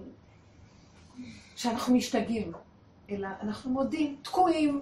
כשאני ביום הזה עושה את המהלך הזה, במצב הזה, אצלי ביום הזה, שכתוב, זה נקרא במצב הזה, יכפר עליכם לטהר אתכם מכל חטאותיכם לפני השם תטהרו. באותו רגע בא אור מהמקום שנקרא, זה נקרא מהמידה של השלוש עשרה מידות, ונקה לא ינקה. זה המקום הזה של, הוא מהפך את כל השלילה לאור באותו רגע. ומן השמן, מן החומץ נהיה שמן, ועבד מעשו הבונים הייתה לראש פינה, ומאז יצא מתוק. איך? בטבע זה לא יכול לקרות, זה גילוי שכינה. מתהפך.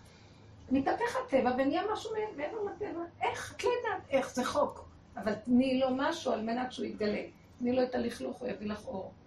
ואת זה אנחנו לא מוכנים לתת. כי בחוק עץ הדעת הטוב, המוסרי, איך יכול להיות? אני כל כך טובה, איך אני אביא לו את הרע? אין לי רע, אני לא יכולה, זה השני רע. לא, זה אני רע.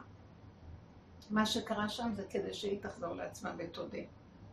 עכשיו, זה נכון שאין לזה קשר למה שקרה עם הילדה, כאילו. מבינה? כי מה הקשר עכשיו שקראו לילדה, אני צריכה להגיד. אבל שמה קבור הכלא, מה שאומרים. שמה יש נקודת יהלום, שאם אני מתוודה ומעלה, ואני לוקח את כל הכאב שלי והתסכול והסערה, ואני לא מצטדק ומתייפייף לי ומראה, אומר, איך זה קרה לי, אני עשיתי כל כך הרבה דברים טובים, כמה צדקות נתתי וכמה תפילות, זה מה שמגיע לי. תפסיקו, אל תבלבלו. כי בשורשים אנחנו צריכים לעשות כזאת תשובה בשורשים, לגוע עד חטא אדם הראשון.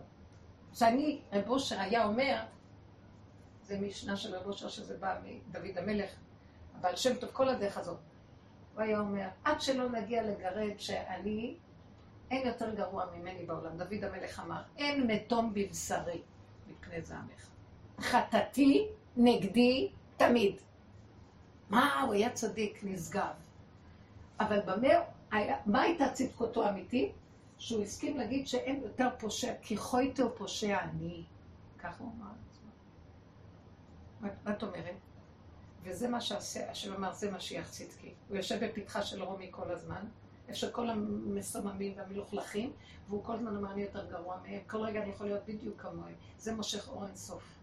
זה מושך את האור הגנוז. האמת... הוא יכול להלקות את עצמו. אה? כמה אני יכולה להגיד? זה לא נקרא להלקות, זה לא נקרא להלקות, אין רגש בזה, זה וידוי דברים, את תביני את ההבדל. אוי, איך אני נראה, זה, אני כזה. שימו לב להבדל. איך אני נראה? אני כזה ולא לשבר. אני לגמרי, ואני לא נשבר כי אני כזה. ואם לא תחזיק אותי, אני ארצח ואני ארוס את כולם. תחזיק אותי, חייב להתגלות עליי. אתם לא מבינים איזה עוז ופאר יש באמת הגדולה הזאת. כי השם הוא כולל הכל.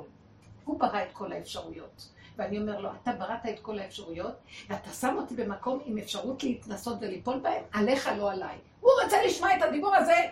מה כולם עושים? פורחים, אומרים, ראית מה הוא עשה לי? אני מסכן.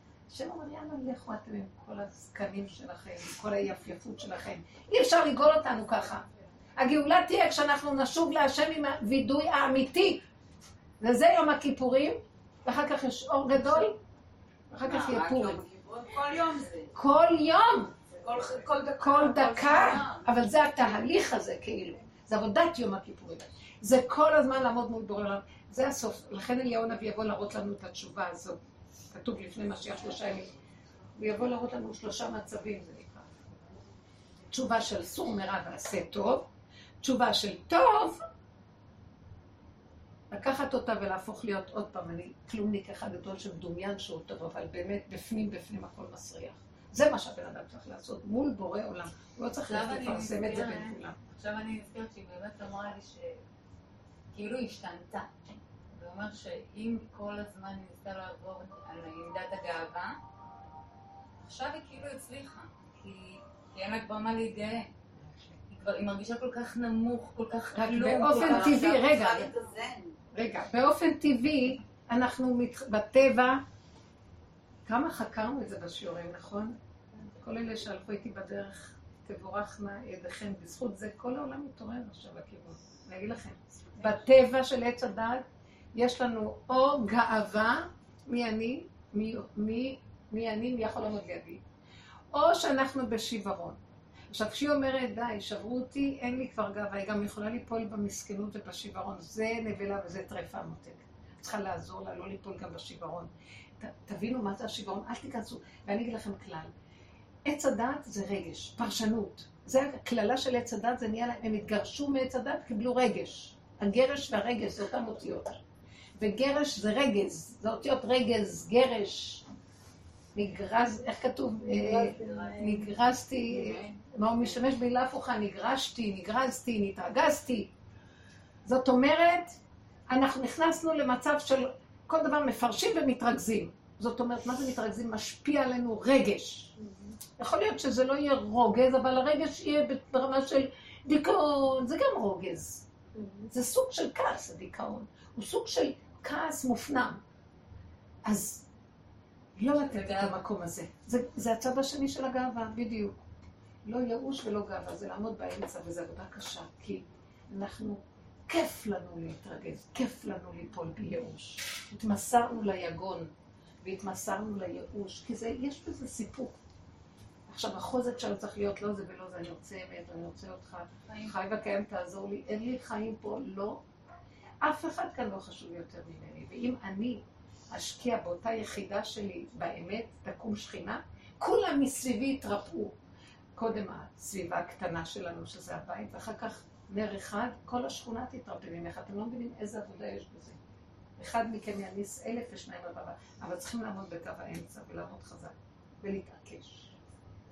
וזו עבודה קשה. צריכים אחד את השני לעזור ולהתחזק כל הזמן בכללים, ולהיות שיהיה לנו חברותא שנדבר עליה במעברים שאנחנו עוברים, ושהיא תעזור לך ותגיד לך, אבל מותק, אל תישברי מצד שני. טוב, אז את כבר לא חושבת שאת בעלת גאווה, אבל גם אל תיכנסי למי אני בכלל, מה החיים שלי, מה זה, כן? לא זה ולא זה. זה איך שזה ככה, וזה מאוד קשה, כי אנחנו בתרבות שכל הזמן מניקה אותנו במסכנות והרחמנות העצמית או הגאווה. זה כל הזמן התרבות הזאת, היא מפילה אותנו. זה מאוד קשה לחיות פה עם האמת הזאת, תדעו לכם, אבל השם רוצה לעזור לנו והוא רוצה כל כך להתגלות עלינו והוא מחפש. בין מי שהולך בדרך הזאת מרגיש שהשם לא ייתן לו לעזוב אותו. ממש השם יעזור לו. אפשר לתת איזושהי שאלה, מה? של ניסיון שאני עוברת בתקופה האחרונה, לא משנה מה כרגע, אבל יש שני דברים שאני פוחדת מהם. אחד זה לאבד את האמונה בבורא עולם ואת האמון בעצמי. וזה מה הראשון? לאבד את האמונה בשם ולאבד את האמון בעצמי. כי זה הדברים היחידים שאני מאמינה שיחזיקו אותי בעולם הזה, אין שום דבר אחר. מבינה, אבל בואי נגיד לך משהו, עד שלא נאבד את הסוג הזה של האמונה של השם, ואמונה בעצמי, לאבד אותה, א', אנחנו חיים בדמיון, אנחנו חיים בדמיון שיש לנו השם. ואנחנו חיים בדמיון שיש לנו עצמי. רבותיי, חקרנו את הכל. הדמיון של הבן אם הוא חושב שהוא קיים, ככה הוא גם מסדר לו את הבורא עולם שלו. לא, הערים זה בורא עולם. הציץ שלי בגינה זה בורא עולם. אני אגיד לך בפשטות. מחילה אם אני... לא, לא, מאה אחוז, מאה אחוז. הכל צריך להיות שכשאת מפחדת לאבד את המהלך הזה, זה מאוד קשה, בנות יקרות. אין לנו אף פעם את השם באמת, זה רק דמיונות שיש לנו את השם. גם אין לך אף פעם את עצמך, רק נדמה לך שיש לך את עצמך, כולנו. זה מין תרבות כזאת של דמיון, כאילו יש לנו השם. ברור שבן אדם שצר לו, הוא פונה להשם, אז מי זה אם לא להשם שהוא פונה? אז הוא פונה, באמת הוא פונה למצוקה שלו, והמצוקה הזאת היא לא בשמיים, היא פה בתוכו. הוא צריך להתחבר עם המצוקה ולדבר. זה השם האמיתי שלנו. מה שלך נראה שהוא שם, זה לא נכון. אז איך תאבדי אותו? אז יש לי שאלה. כשאת מפחדת לאבד אותו, את אומרת לי במילים אחרות, אני מפחדת לאבד את הדמיון שלי עליו שם. ככה אני רואה את זה, כי באמת, אז אם כן אני אומרת לך, מתוקה שלי, אל תפחדי, הוא לא ילך לאיבוד, הוא נמצא בכאב שלך, נמצא בנשימה שלך, הוא איתך, אף פעם הוא לא ילך. השוכן איתם בתוך טומאותם, ובכל צרתם לא צר. זה השכינה. אז תתחברי לשכינה, היא לא תעזוב אותך. היא איתך, היא הביאה לך את הניסיון ואיתך במצוקה. והיא נותנת לך עידוד, כמו שהיה רבי נחמן מספר עם הבת מלך, מציצה, ונותנת לך עצה. וכאן תעשי ככה ותעשי ככה, היא מרמזת לך איך להתחבר אליה, היא איתך תמיד. זה, הכוח הזה, צריכים להיות מחובר איתו. מה שאנחנו בגלות מחוברים זה לרוחני הזה, המעופף, שאתה פעם לא יודעת איפה הוא באמת. לא מעניין אותי מעופף. יופי. סליחה, אז את לא תאבדי עברתי אותו. את השלב של המעופפים. זה מה שהיא אומרת, שאת אם לא תאבדי את זה. אז אל תפחד, את לא תאבדי אותו. אם את תאבדי את הפחד לאבד אותו, סימן שהתחברת לאמת. האמת היא פה כל הזמן איתך, וזאת העצמיות הנכונה. בגלות יש לנו עצמיות דמיונית על עצמנו, מי האני הזה, ויש לנו גם השם דמיוני. אתם יודעים שמאוד מאוד אנחנו שטחיים ואין לנו אמת. והכל זה כזה ככה. לכן כל היום, יום אחד הולך לי אני מת עליו, יום אחד לא הולך אני בהתקצף באלוקיו, מה שנקרא. יש לי מרירות. אז איפה נעלם לי השם האמיתי של אתמול? מה, מה, הוא ברח לי? אם הוא איתי, איתי. בכל דרכיך דיו. זה סימן שזה היה לי דמיון כזה. כשהלך לי, אז אה, ככה התרחבתי על הדמיון, והודיתי, מה שפתיים. אבל באמת, באמת, הוא לא היה. השם תמיד תמיד איתנו, אבל הוא בתוך החיות של המצב עצמו. לכן אף פעם לא לחפש אותו. אני אומרת, באמת של הדרך הזאת, הכל ממוקד כאן ועכשיו. כלומר, הוא לא נפרד מאיתנו, אז אי אפשר לאבד אותו. אין רגע כזה. אין רגע כזה. הוא ברא. אותנו, התאווה לו הקדוש ברוך הוא שתהיה לו דירה בתחתונים. אני לא יכול להשיג אותו בעננים, באוויר, זה דמיונות. אני, אני מנסה להשיג אותו, אין דעת האדם יכולה להשיגו. ואז אני אלך לאיבוד בדמיונות עליו. זה גדר של עבודה זרה וזה מסוכן. לכן השם אומר בגלות, הלוואי אותי עזבו ותורתי שמרו. עזבו, אל תיכנסו במחשבות האלה של מה זה השם. אבל בתוך השכינה, בכל צרתם, בכל מצב, בכל מצוקה, בכל... שם הוא נמצא איתך. אז עכשיו תגידי, איפה אתה, שמה קרה לי מכה? אז הוא אומר לי, אני בתוך המכה. דוד אומר, המלך אומר, טעיתי כשה עובד, הלכתי לאיבוד. אז השם אומר, מצאתי דוד עבדי, אני איתך בתוך הטעות, אף פעם אתה לא יכול, אף פעם אין לך ממני מנוחה, אל תחשוב שאני אעזור אם אני כועסת על הילדים שלי? אם אני כועסת על הילדים שלי ואני חושבת באותו רגע, וואי, אולי אני עושה להם צלקות נפשיות עכשיו על הכעס שלי. אז איפה- השם פה? זה באמת נכון, יש מצב שאם אנחנו לוקחים את השכינה, פוטנציאל האור שבתוכנו, ואנחנו מוציאים אותו בשלילה החוצה, הוא הופך להיות נחש. שכינה ונחש כרוכים ביחד. לכן עליי להיזהר, כמו שחוקות התורה אומרים לי, לא להוציא החוצה ולהגשים את הרע של... את הפוטנציאל, כאילו, ואני לא אגשים אותו. לכן כשבא לי כעס על הילד, העבודה הזאת אומרת, תזהרי לך. כן, אנחנו צריכים לפחד. אשרי אדם מפחד תמיד. את יכולה להרוס מסביבך. והפחד שלי, ככל שאני מכירה את עצמי, אוי ואבוי לי, אני מפחד מעצמי יותר מכל מה שאת רק רוצה מסביב. מכל הערבים מעכו. כי אני רואה שאני יכולה להזיק יותר. ואני הולכת לישון עם עצמי, הם הולכים לכפר שלהם, ואני נשארת כל הלילה עם היום, וכל הזמן עם עצמי. ואתם לא שמים לב איזה, מה הולך פה. וככל שאני חי עם הנקודה הזאת ומעלה אליו, איך אני יכולה להכין תרחם עליי? לא רק סתם, שאני חי עם פוטנציאל שיכול להתממש, כאשר אתה כל רגע מביא לי ניסיון אחר. רבותיי, העולם הזה זה עולם הניסיונות. אז תגידי לו, זה לא אכזרי? איך אני אעמוד בזה אם תעזוב אותי, אל תעזוב אותי? את זה הוא רוצה לשמוע. זה בדיוק מה שהיום, ואת אומרת עכשיו את השיעור, זה בדיוק מה שעברתי לפני כמה שעות. מה היה? שכולם עצבנו אותי היום, ומהבוקר, מאתמול, לא יודעת, לפני שנה, אתה? זה פשוט אחד אחרי השני, אחרי השלישי, אחרי ניסיון וניסיון וניסיון, ואני נחנקתי כבר. ואז אני מתחילה להתעצבן על הילדים, ואז אני אומרת, רגע, השם, מה אני עושה? אני עושה עם צלקות עכשיו, אני עושה להם, מה יהיה? טראומות ממני? מה? ככה בדיוק, זה באמת אז תעמדי על. היום. אפילו אני מציעה לכם לא להרים את העיניים, כי הוא לא בשמיים. תסתכלי פנימה תוך ותגידי. כדי ניקיון, כן. אוהבת, כל היום. זהו, אתם היום. תתבוננו ותראו, כי זה מה שפרעה עושה. אנחנו כל כך עמוסים עם התפקודיות של הסדר ניקיון, בישול עניינים והילדים, שאחר כך שבא איזה עוד משהו קטן, אנחנו כבר לא יכולים ואנחנו משפריצים. העבודה הזאת צורכת קצת הפנמה ומלכות פנימית קצת. לשחרר קצת. תטילו על הילדים, או שתסכימו שיהיה מלוכלך קצת, תסכימו שאין לך שליטה על הכול. כן, אבל מה עם הספונג'ה הזאת? אבל רגע אחד... יש לי קטנה בבית. הבת שלי עושה קייטנה בבית. מצוין, את יודעת, אני מנקה. למה? אני לא מבינה אותך. אתם יודעים, פעם לא עשו. אצלי שיפוץ בבית. שלושה חודשים היה שיפוץ בבית. אין, לא היו לי ימים, לא היו ימים טובים יותר לישראל מהימים האלה. אני אגיד לכם את האמת, בכל מקום שלט הבלגן וה- וה- והאבק והלכלוך והאנדרלמוסיה, ואני לא ניקיתי ולא סידרתי כלום, כי מאיפה אני אתחיל בכלל? אכלנו על הבלגן. לקחתי סמרטוטי, זזתי, עשיתי טוסט על הטוסטר, קצת רק ניקיתי אותו, עשיתי, הכל היה תמיד בלגן, ואני הייתי מלכה, ונהניתי מזה מאוד. אחר כך נגמר השיפוץ, חזרתי לעבדות. זה היה קשה.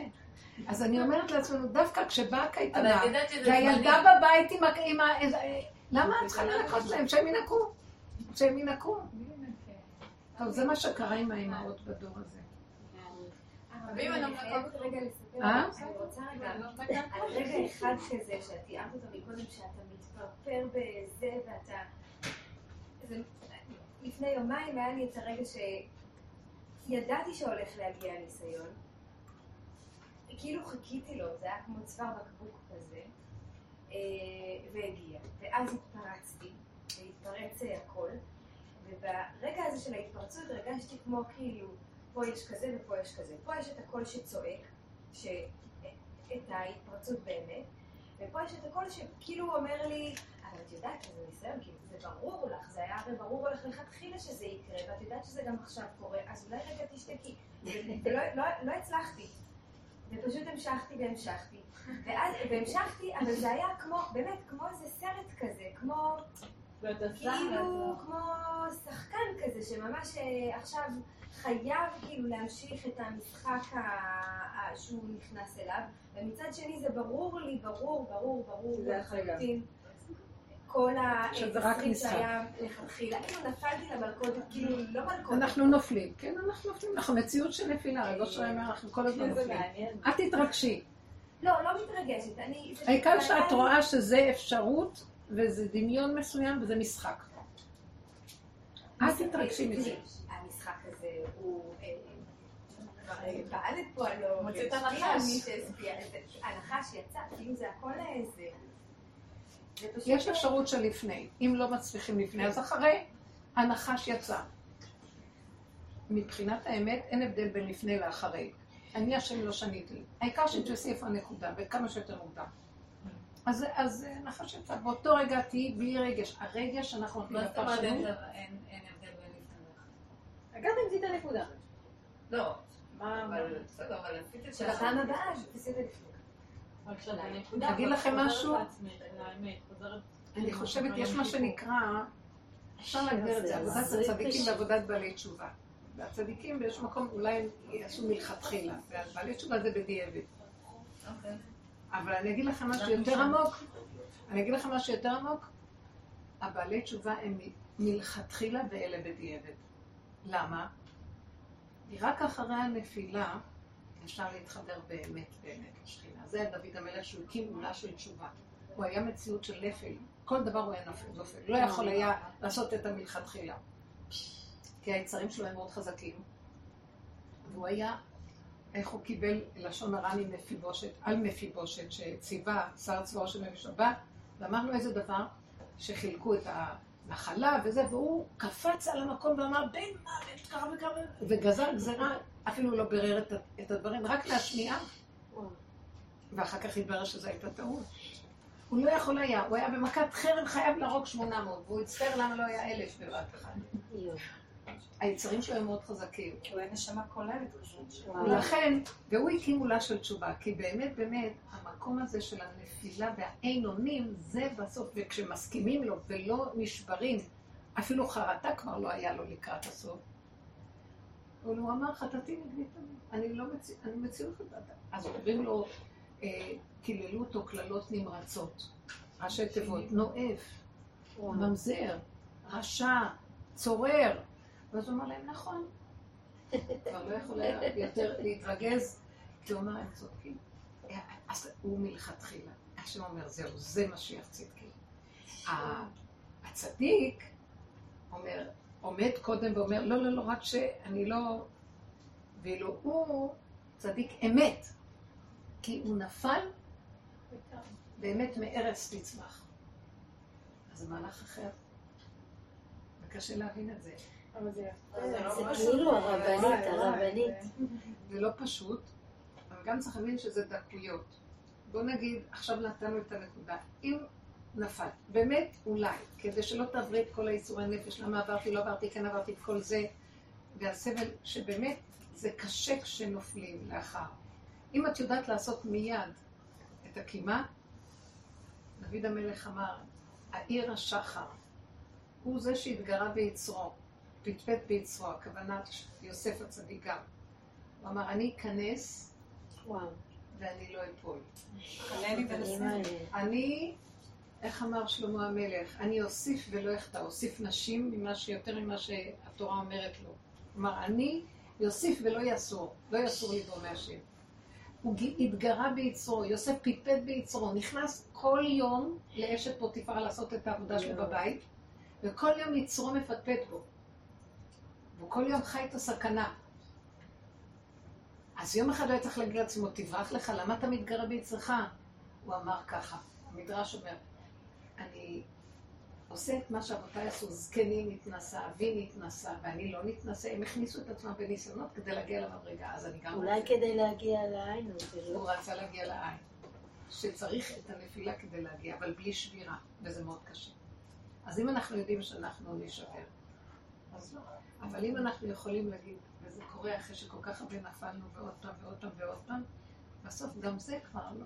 אז כי את קשורה בנפילה איתו, אז זה לא נפילה. זה נקרא בהמות הייתי עמך. מה אכפת לך? את עם השם. אז זה לא נקרא נפילה. אז זה נקרא ממש מלכתחילה. אבל זה דרגות כבר יותר עמוקות בעבודה. אני הייתי מציעה שלא תישברנה מכל מה שקורה, כי כן, המקומות של בעלי תשובה, יש את, על זה אמרו תשובה עומד צדיק לא יכול לעמוד, בגלל שיש לו את, ה, את הכוח לעמוד בשיוורון, מה שצדיק לא יכול. הוא ימות, הוא לא יכול לעמוד בשבירה, בנפילה. ובעלי תשובה רגילים לזה, אבל מה, מה קשה אצל בעלי תשובה שנשברים? כן. כי הם רוצים להיות צדיקים. הם לא מבינים שהם בעצם זוכים ברגע אחד להגיע ליותר, אם הם לא יישברו, ומלכתחילה ייקחו את זה ויעבדו את זה עם השם, באמת, בווידוי דברים. אני לא יכול אחרת. השם אומר, את זה אני רוצה. מצאתי דוד עבדי. איפה מצאתי אותו? בסדום מצאתי אותו. במקום הכי גרוע. כן, בסדר. תבינו שיש שם, זה סוד מאוד גדול, השכינה נמצאת שם, הוא מקים אותה דרך זה, לכן צדיקים לא יכולים להגיע למקומות האלה, ורק אלה יכולים כן להגיע ולהביא את הניצוצות משם. זה גם הנפילה שלה, מה שקרה שם עם הבת הזאת. דרך זה היא עלתה איזה ניצוץ של עצמה. והיא צריכה להבין שזה בסדר, ושרק תעבוד עם הבת, לא להישבר על כלום, לאושש את נפשה, למחוק את הזיכרון הזה, יש כזה דבר. לא היה ולא נברא, ולא כלום, ולמה שאתה מי שאתה צריך בגלל זה מטומטם ש... ש... ו... ולשמח אותה עד שהדבר הזה לא ייזכר, יש כזה דבר. לחבר אותה שהיא תדבר עם השם, את הכאבים שלה, את הצער, את החרדה, את הפחד, את העיצבון שיש לה, את כל זה לדבר עם השם, עד שהשם, זה מתמיר את האנרגיה, זה משנה את המהלך. יכולה רגע, תחזרי רגע לילד, אה, לילד שזה. מה את אומרת? מוקלט? תחזרי רגע לילד, לילד שאנחנו מעירים אותו בבוקר. קרה לי את זה הבוקר. שתקווה ששיחה איתה. שמה? נכון. זה רעיון טוב מאוד. שתקבע איתך שיחה, כי זה לא נכון. פשוט לשמוע רק שיעור כזה, זה פה צריך... אה, כן, צריך עבודה. כלל שיכולה לעזור מאוד. נכון, זה רעיון. לא, לתת כלים איך לעבוד עם זה. זה הנקודה של הדרך הזאת. זה לא לסדר פתרונות. השם הוא הפתרון. בדרך הטבע אין השם אז צריכים פתרונות. הפתרונות הם זמניים והם לא מועילים. אבל כשנותנים נקודות בעבודת הנפש, הבת תיקח את זה, זה יהיה לה מתיקות. היא לא, היא לא תזכור כלום, ויהיה לה שמחת עולם, באמת. זה עובד, כן. אני רוצה שתחזרי רגע לילד הזה שהערנו בבוקר, הוא לא כאן. פעם עבדתי עם זה והלך לי טוב, ואני אני רואה שאני נופלת על זה, נופלת לזה שוב. קרה לי את זה היום בבוקר עם הבן שלי המתבגר. שהוא אמור ללכת מי לשיעור. זה הגנב הזה? אנחנו צוחקים כאן על הכל. בדרך כלל לא נעים בעולם מכסים, אנחנו רק מגלים וצוחקים. פתאום כל הפושטים נהיים הכי צדיקים עכשיו בעצם. הוא עובד. עכשיו הוא התחיל לעבוד. חמוד. כן. אה, הבן שלי הוא בן 17 וחצי. הוא עכשיו מתלבט, להתגייס, לא להתגייס. אז בינתיים הוא נמצא בשיעור בבוקר באיזה כולל, אבל כבר כמעט שבוע, כל השבוע הזה, הוא הולך לישון מאוחר, קם מאוחר. היום אני עזבתי אותו, כאילו, בבוקר הערתי אותו, אז הוא אומר, די, אמא, נו, עזבי אותי, ואני עזבתי אותו, אבל מייאוש. לא עזבתי אותו מ... אז אני רוצה, אני כבר כאילו הגעתי למסקנה שוואלה, פחות אה, קצת משמעת, קצת... אה, לא, לפעמים אה, יש גילאים שהם צריכים, הם לא שומעים לזה, אז המערכות יעשו להם את זה. כן, אז הרב שלו אמר לו, חכה לגיל 18, הוא שבע- הוא בן 17 וחצי. הוא היה מספיק חכם להגיד לי, אמא, אם אני עכשיו אשאר, אם אני אחכה עד גיל 18 ואני אשאר אצל הרב כאילו ללמוד, אני יודע שאני לא אתגייס.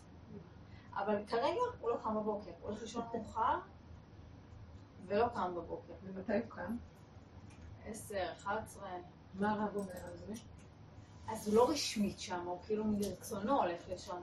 הוא לא רסמי נמצא בישיבה הזאת. הוא אוהב ללכת לשם. מה השאלה? מה, איך, אני, איך אני פותרת עם עצמי את הבעיה הזאת בבוקר? תראו, אם אנחנו נעבוד על עצמנו, אז תראי. מה, כן, לכולנו זה ככה. יש לנו איזה חרדה פנימית שהילד לא קם, שהוא לא במסגרת, שלא מסודר. בדיוק. זה נורא קשה התרבות שלנו. התרבות כאן רוצה חיילים, פתרונות. משמרות. זה עולם של דמיון של סדר, כאשר האמת היא שזה כאן, התשתית היא תוהו ובוהו כל הזמן. וכאילו זה סדר. אז כל הזמן אנחנו, בגלל שאנחנו מפחדים לפגוש את התוהו ובוהו. אז זה, אנחנו מפחדים מהתוהו ובוהו. ותוהו ובוהו זה לא דבר קל בכלל. אבל, כשיש לנו את הדרך הזאת, התוהו ובוהו, הוא מתי מתגלה השם? רק בתוהו ובוהו. כשסוגרים עליו ושמים סדר, אין השם. על זה אמרו, הלוואי אותי עזוב ותורתי שמעו. כל התורה של הגלות היא שישה סדרי משנה. סדרים, טמא, טהור, מותר, אסור, כשר, פסול. כל הזמן מסדרים ומבררים. אבל באמת, באמת, התנאי לגילוי השם אמיתי, זה לא הטוב של עץ הדעת טוב, זה אמיתי, אמיתי, טוב נעלה מעל הכל, זה התוהו ובוהו. ואז אנחנו צריכים כלים איך להכיל את התוהו ובוהו מבלי להתבלבל. איך? אז אני אגיד לכם, עץ הדעת, הדעת היא לא יכולה לעשות את התוהו ובוהו, עץ הדעת של הנחש. היא לא יכולה כי היא כל הזמן ניתן כאלוקים. התנאי הוא כזה, שכל הזמן יש סדר פה, ואלוקים הוא שולט, וכל הזמן, ואז אנחנו כאילו מחקים את האלוקים וחושבים שאם יהיה סדר אז זה האלוקים. באמת, הנחש לא מבין מה זה השם. הוא מנסה לחקות אותו. השם אצלו מסודר, חיובי. הוא חושב שצדיק זה, זה לא הצדיק, השם הוא צדיק, אבל לא בצדיק של עץ הדעת. אז עכשיו, מה שאנחנו צריכים להבין שבא משהו ומפריע לנו מהסדר, נפתח חלון והתוהו ובוהו מציץ. היי! אנחנו סוגרים אותו. מיד אנחנו, כל הבית שלי תוהו ובוהו, גם ככה. עכשיו העבודה שלנו, שהטוב ובוהו הזה, אני אגיד לכם משהו, זה מאוד קשה הטוב ובוהו. אבל יש, אני מבטיחה לכם שזה ממש חידוש שאני ממש מרגישה אותו ואני מוצאת לו סימוכים. הדיבור הוא הרפואה של החרדה מהטוב ובוהו. כי הדיבור עוזר להרגיע. תדברו את החרדה. אני לא יכולה להכין את הטוב, למה? כי יש לי עץ הדעת, הוא משגע אותי. ואני מבוהל, אני, אני בן תרבות של בהלה וחרדה וסדר ושאיפה כל הזמן לשליטה. כאשר אני יודע שאין לי אפילו קרקע שאני יכול לעמוד עליה. כתוב, בבוקר שקמים אנחנו אומרים, תודה, ברוך אתה השם שאתה רוקע הארץ על המים, שאתה עושה לי אדמה שאני אדרוך עליה, כי מתחת יש רק מים ואין כלום, תהום. אז תודה. משמע שלפני שאמרתי לו, אני כל רגע יכול ליפול למים. אז תודה רבה שאתה עוזר לי, אבל זה דמיון, כי כל רגע הכדור עומד על כלום, תולה ארץ על בלימה. אז אם כן, אני אומר לו, אבא, באמת זה ככה, אבל מי יכול להכ- להכיל את האמת הזה כאשר כבר חלו מצדת והתרבות היא שונה והשכל שלי מבלבל אותי, תעזור לי. הילד הזה עכשיו מפחיד, מבהיל אותי, ואני נכנסת ללחץ חרדה עם מה, ואני לא יודעת מה יהיה, ואחר כך המצפון, ומה יהיה, ואיך יהיה, ולא יהיה. אתה חייב לעזור לי, כי אני, אתה עכשיו הצצת עליי, אני לא יכולה להכיל את זה. תדעו לכם, מאוד קשה להכיל אלוקות. בייחוד אם אנחנו בני תרבות כזאת. למה הגדולים היו יוצאים למדבריות והיו מקבלים מערה אלוקית? כי במדבר אין יישוב, אין כלום. היו משחררים את הסדרים, את ה... אין, אין מה להאחז. זה קשה, אבל מצד אחד, אנחנו נבין, תדעו לכם שהאישה היא הכי הרבה טוב עבור, ורק דרכה יכול השכינה להתגלות, ולכן אמרו שכל הגאולה תהיה בזכות נשים, כמו שהיה גם בסוף. יש נקודה סופית שהאישה צריכה לעמוד שם כדי שתביא את הגאולה, גם פה. למה? כי לנו יש ביסוד את האפשרות לעמוד בטוב עבור. אבל שמתם לב מה קרה בתרבות הזאת? מכניסה אותנו, בייחוד הנשים יהיו כמו גברים עם סדר, משמעת, וכל היום שליטה, וכל היום, שזה ממש לא נותן לנו להתחבר נכון ליסוד של איך שזה ככה, כאן ועכשיו. ולפתוח את הפה ולהגיד, תעזור לי, תחיה אותי, אל תיתן לי לחץ, אני לא יכולה להכיל את זה. תודי באמת, זה גדול עליי, הוא ילד גדול. מאוד קשה עם בני, גילאים. אפילו בגיל שש כבר זה קשה. קשה שאני אשלוט עליו. קשה שהתורה, איך שלומדים אותה, לא מחיה אותה. זה אין דבר יותר שאפשר להגיד, נגמר התיקון הזה כבר. כי איך יכול להיות, התורה הייתה צריכה להיות מחיה את הבני אדם. כי לומדים אותה עם המוח ואין לב, אין חיבור אלוקי לשכינה. אז תרחם עליהם, תעזור לי, תתגלה בליבו, תעזור לי. אם היינו רק משקיעים בתפילות האלה, תדעי לך שהיה קורה משהו. וחוץ מזה שגם היית צריכה להתוודות על החרדה שלך. אני חרדה, אני מבוהלת, אני רוצה סדר ואחיזה, כאשר אין לי אחיזה. אז אם אתה לא רוצה שאני אאחז בסדר של הטבע, תיתן לי אתה אחיזה. תמלא את ליבי בידיעה שאתה איתי. אתם יודעים שהאותיות זה האחיזה. האותיות זה קווים שיוצרים כלי אות. למעלה, למטה, קו. א', קווים. והקווים האלה זה כמו החבלים שלנו, שאנחנו נאחזים בזה. אותיות זה סוד מאוד גדול, וזה הקדוש ברוך הוא ברא את עולמות, הוא היה אומר ונהיה. אז תגידי ותדעו לכם, אם תגידו את האמת ותגידו דברים, השם ייתן לנו שם ישועה, פשוט. אז מה אנחנו עושים? היצר בא, לא נותן לנו לדבר, ובמחשבות, מה אני אעשה, מה אני אעשה, אני לא אעשה, אני אעשה, אני אצעק עליו ואני אגיד לו, באים מחשבות, אה, פתרונות, כל מיני טריקים, הלכנו לאיבוד. תתרכזי פנימה עם הכאב והחרדה שיש לך, ואת זה תתוודי. את הכאב הפנימי, את התסכול, את האין עונות. תודי באמת. את תחפשי איך לסדר אותה, השם מסדר אותה. את צריכה להגיד לו את הלכלוך, את התקיעות. התרבות הזאת הוליכה אותנו למקום אחר לגמרי. אנחנו רוצים, וייתן כאילו כמסדר את הכל, את התוצאות. ואילו השם אומר, אני אסדר את התוצאות. תנו לי, תנו לי את התהליך. תנו לי את הבינוי דברים. את החיסרון, את הפגם, את הפגמים. תגידו, אה? ואין השתדלות? למה? כי עכשיו הכל תקוע לי פה, ואני לא יודעת איך להוציא את זה. זה לא נכון. תקוע לך? כל פעם שעולה משהו שמציק לך, תתחברי לעצמך ותנסי, אתם יודעות מה בנות, זה מפתח אותנו. תוציאו, תוציאי, את הפסיכולוג של עצמך. זה בתוכך, השכינה מדברת איתך, ידיד נפש אבא רחמן אותו. תגידי, למשל כל הסיפור הזה, אבא, איך אני אעמוד מולו? את יודעת מה, את מדלגת על זה, ואת מחפשת פתרונות מה לעשות איתו. והחרדה הופכת להיות עם שוט, ואז את קוברת את נקודת האמת. תחזרי פנימה, הכל פה, ותגידי לו, רק כי מציון תצא תורה, מפה תצא לך ישועה. לא בשמיים היא בכלל.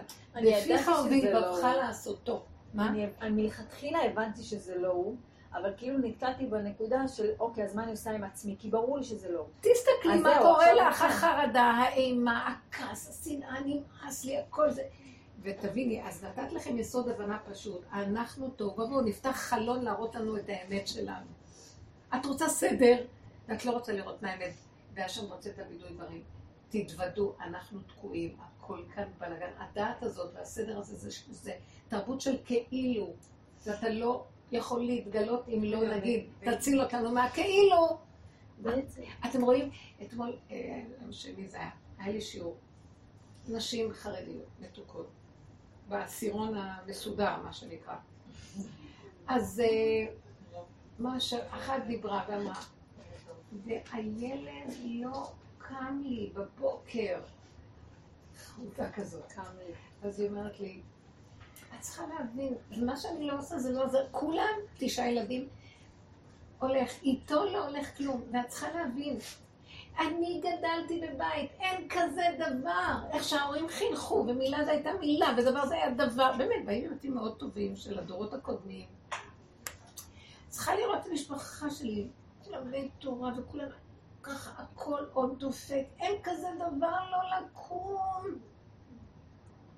אז אמרתי לה, כל אלה מסודרים מבני משפחתך, שהם כולם, את יודעת מה הולך להם בתוך הנפש? חנוקים, שבורים, דפוקים בתוכם, הם מפחדים פחד מוות שמא יצא לה משהו, הם לא בחיבור עם עצמם, כי התרבות דאז, כי ככה היינו, ככה הדורות אצלנו, ככה חינכו בבתים. התרבות דאז הייתה כזאת, שאין מה לדבר, חייבים טה-טה-טה-טה-טה-טה-טה, סדר והמשמעת. ככה זה היה הדורות הקודמים. הדור הזה עכשיו מתפרק לנו לרסיסים. לא, כי התוהו ובוהו חייב להתגלות, והשם מציץ מתוכו, אז הסדר חייב להתפרק. אז אני לא יודעת מה לעשות.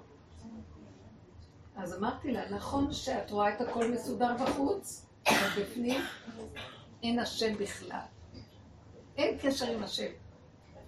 אתם לא מבינים כמה טבע, לא מכירים פה טבע, טבע, טבע. מה? תוהו ובוהו. מה? שאפשר תוהו ובוהו. אז מה רצית להגיד? בתוך הדור. אה, בתוך התוהו ובוהו נמצא. אם. להגיד את זה בצורה קשה, בתוך התוהו ובוהו. בתוהו תוהו ובוהו. מאוד יפה.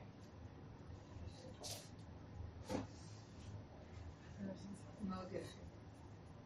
אז אם כן, אז מה הסערה? צריכים לגלות אותו. אם אנחנו מתרגשים, סוערים מהמצב, אנחנו מאבדים אותו. ואם אנחנו מתאפקים ומכילים, מה זה להכיל? להודות באמת. כל היום אנחנו רוצים, זה לא אני, זה הוא, מה פתאום, בכלל אני משהו אחר, זה לא קרה ככה, זה לא, זה רק בגלל שאתה... לא, זה אני. אז בואו, אפשר, פתאום הוא מציץ. זה רציתי לשמוע, הוא אומר לנו. אבל מה אנחנו עושים? מכסים, מדלגים, רצים, רק לא להודות שאני נפילה. גם. נכון שגם הוא, אבל מה יעזור לי עכשיו להטיח דברים ולהראות לו שאני צודקת והוא לא? מה אכפת לי? אני רוצה לראות את השם, אני רוצה להתחבר אליו. זה בגרות אחרת, רבותיי. מספיק כבר להיות תקוע בשני. הילד, הסבא, הדודה, הוא אמצעי וסיבה. נכון, אבל חוץ ואז מההודעה... תקבלי ישועה לילד.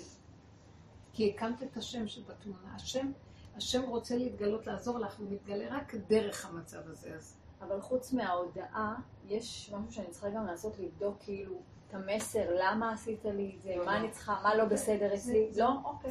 אני אגיד לכם, לא, זה. המודעויות. למה... זה לא העבודה. זה, זהו, המודע, הנקודה שלי להסתכל בעצמי, זה, הסברתי לכם, אני מבוהלת כי איבדו לי את הסדר. לא, למשל עם הילד, זה שגונב, אז אמרתי כאילו, איפה אני גונבת? נכון. אז כאילו... למה אני סוערת המצב הזה? כי אני רוצה סדר ומשמעת, אבל השם רוצה להתגלות לא בסדר, אז הוא פותח לי. למה אני מהילד הזה? אז אני גנבת, והגניבה הזאת, השם אוהב אותה, הוא יצר אותה. אתם חושבים שאני יצרתי את המצב של הגניבה? השם יצר את המצב שיגנבו. הוא לא יצר את המצב שיגנבו, הוא יצר את הפוטנציאל שאפשר יהיה לגנוב, נכון? ואסור לנו לגנוב בפועל. אז למה הוא יצר את המצב הזה? שלא יביא לנו בכלל שום אפשרות לגנוב.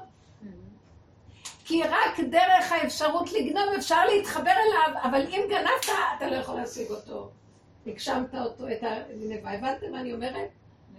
יש לנו את הפוטנציאל הזה. הגשמנו את הפוטנציאל, ועכשיו אה, השם יכול להתגלות, כי זה נפל לטבע ולגשמי. את צריכה לתפוס את זה במאוד מועד ולהודות, אה, אני הגנבת.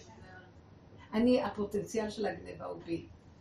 אני גם רוצה להיות כמוהו מפורקת, לישון, ליהנות, אבל השלטנות של הסדר והמשמעת והשליטה לא נותנים לי. את מבינה? והוא יותר אמיתי ממני. אני, אני לא רוצה, אבל אני לא מוכנה. אז הבעיה היא לא של הילד, הבעיה שלי, אני כועסת, למה אני לא יכולה לעשות כמוהו? אם תתבונני לאט לאט, את תראי שאת תביני מה את צריכה, מאיפה הנקודה לא נובעת. קשה לי הדיבור הזה, כאילו אני, מה זה קשה לי? אני צריכה פשוט לתרגל ולהתרגל לזה. כאילו, כל הזמן את בורחת מזה. את יודעת, כי המוח רוצה תוצאות, כי המוח רוצה לסדר, הנה, זה השליטה. מה עכשיו אני אעצור, אבל קודם כל אני אסדר ואחר כך נראה. אנחנו מתות על הסדר.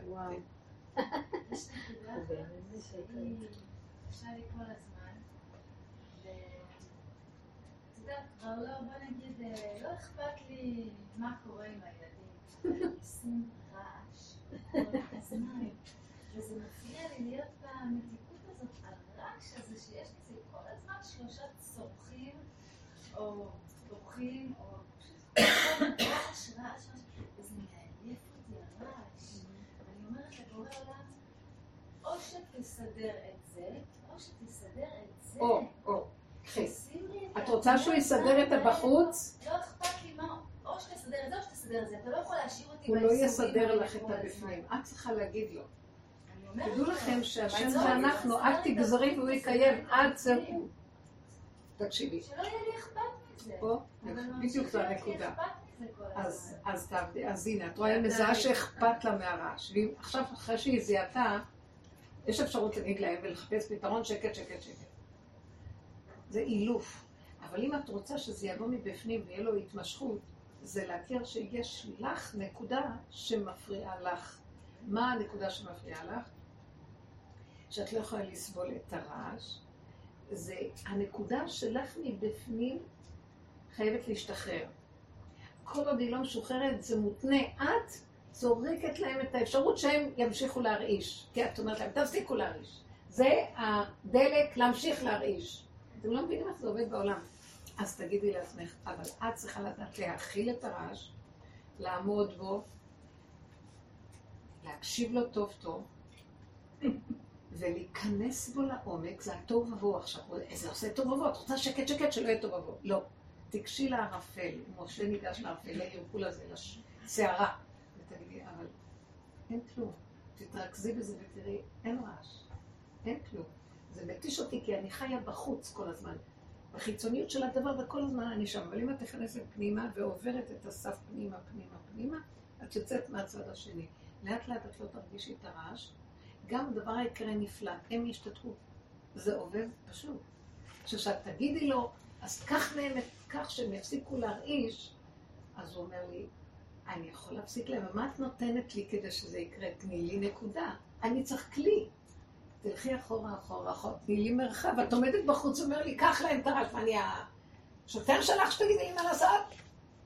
אבל אני כן יכול דרכך לפעול אם תתני לי רווח.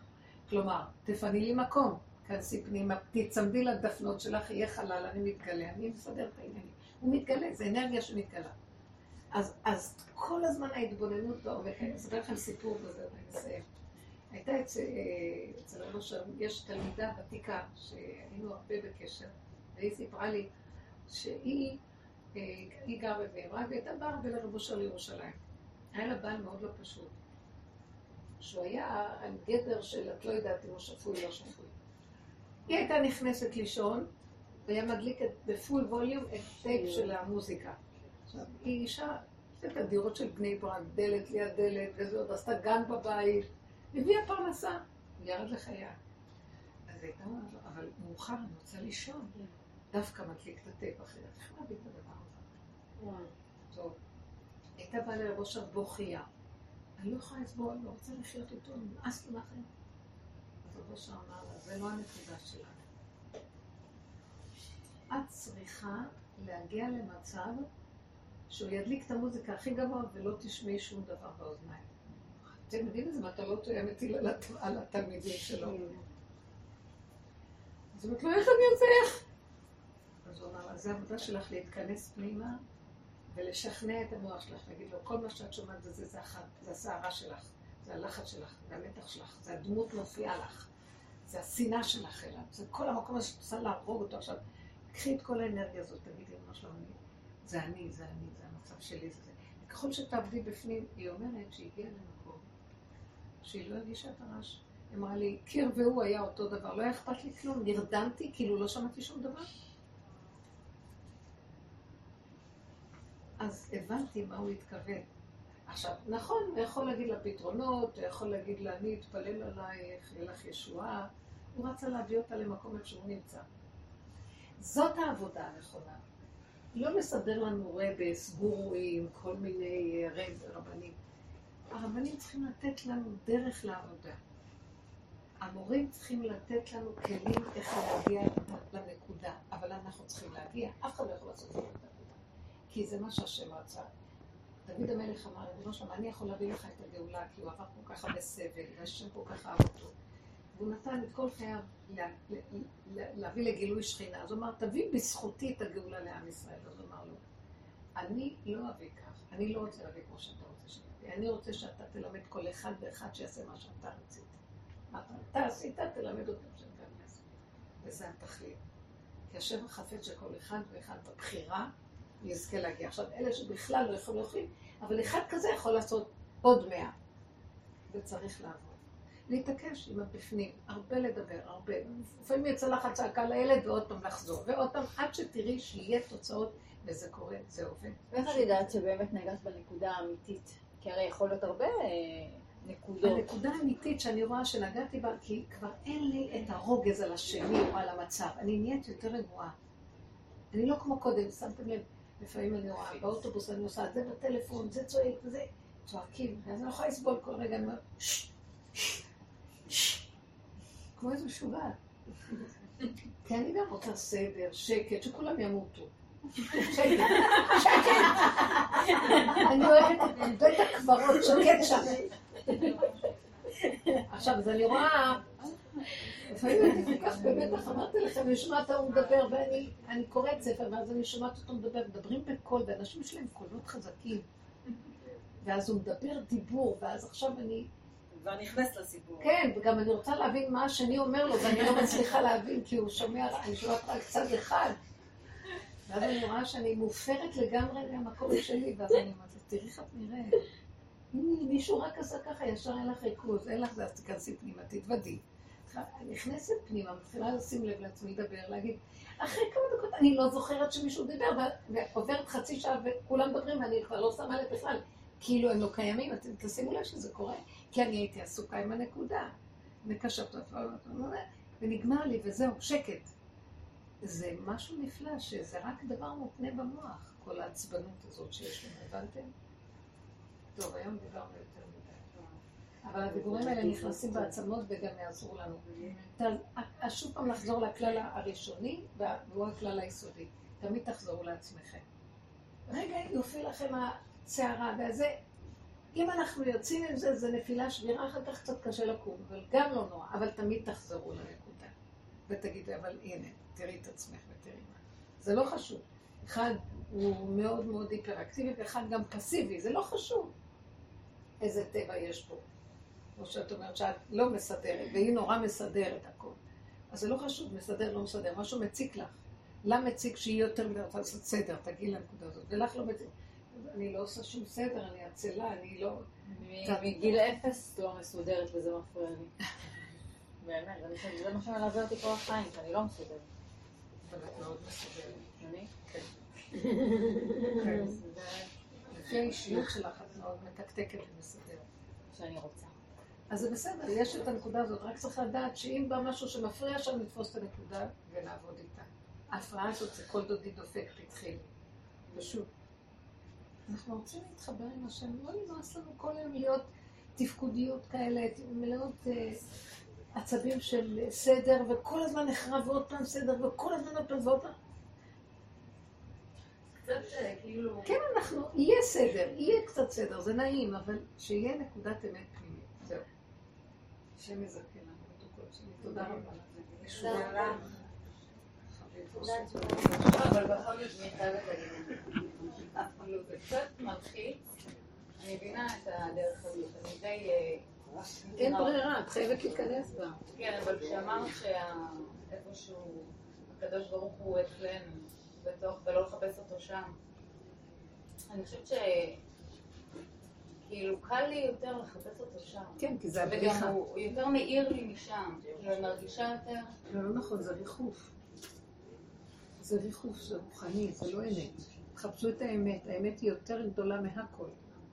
אמת היא חותמו של זה עם עצמך, ותכף תתחילי לראות שמלמטה צמח דוד עבדך תצמיח, עולה אנרגיה של שכינה ומסדרת הכל ברגיעות ובתיקון, בשפע, ואז יבוא משהו שהוא לא מה שאת חושבת שהוא שם, יבוא האמת. כי כשיש כלי, זה כמו שיש אישה, אז יבוא גם האור של הזכר. אבל כרגע זה רק דמיון של אור של זכר, זה לא באמת האור של הזכר, כי אין לנו נקבה, אין לנו כלי, נכון. זה ריחוף, זה נקרא ריחוף. זה נותן איזה מתיקות הריחוף. אבל זה לא באמת. כן. הריחוף הזה, זה, בגלות חיינו מהאור הזה של הריחוף. עכשיו, השם רוצה גילוי.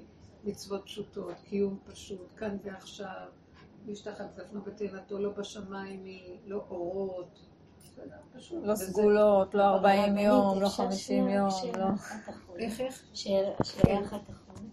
בעצם מה שדיברת יותר כזה בתחילת השיעור, שהרגש מפריע לנו מאוד, נכון, והמחשבה. אז בעצם כל הזמן הרגש והמחשבה משכנעים אותנו שיש פה משהו שהוא לא טוב. זה מפרש. נכון. אנחנו מפרשים. ובעצם כל הזמן הכל טוב. כאילו באמת הכל טוב, הכל איך שזה אבל ככה. היצר הרע כל הזמן מראה לי שיש פה משהו שהוא לא טוב. כי למה? וכאילו מולו אני, והוא זה שאני... הוא רוצה להפיל אותנו בהגשמה. אתם יודעים?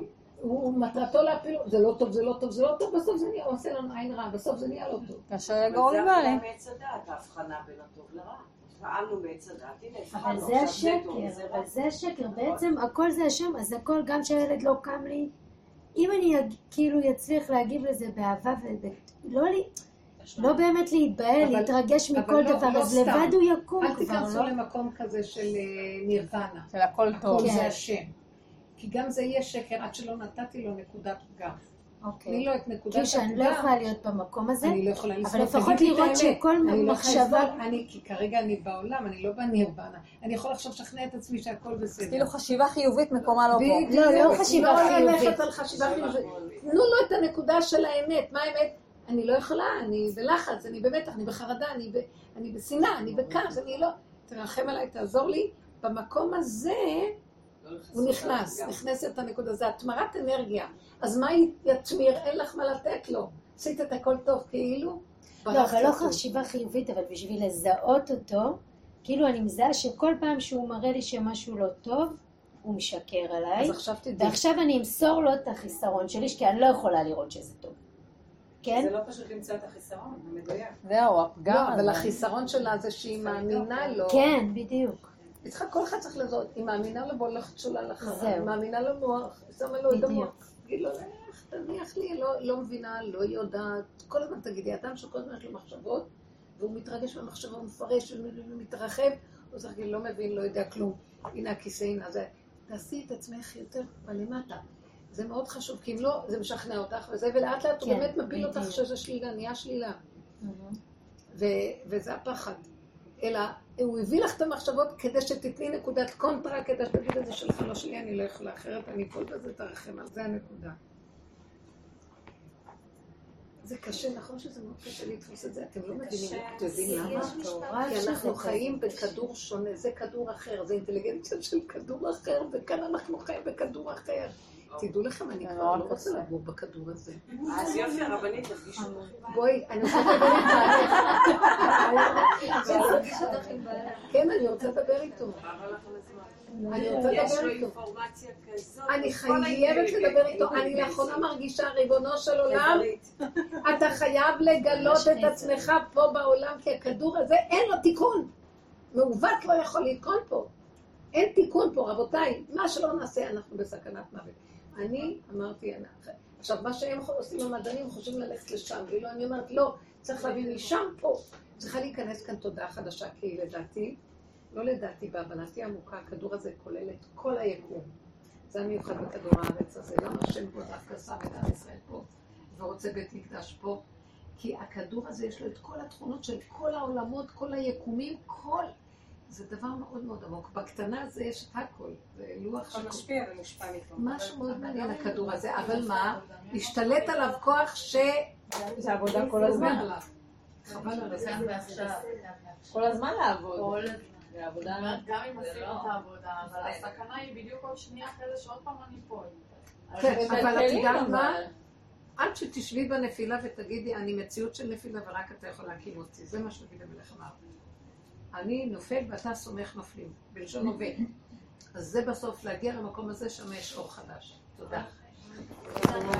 אל תפחדו. בקיצור.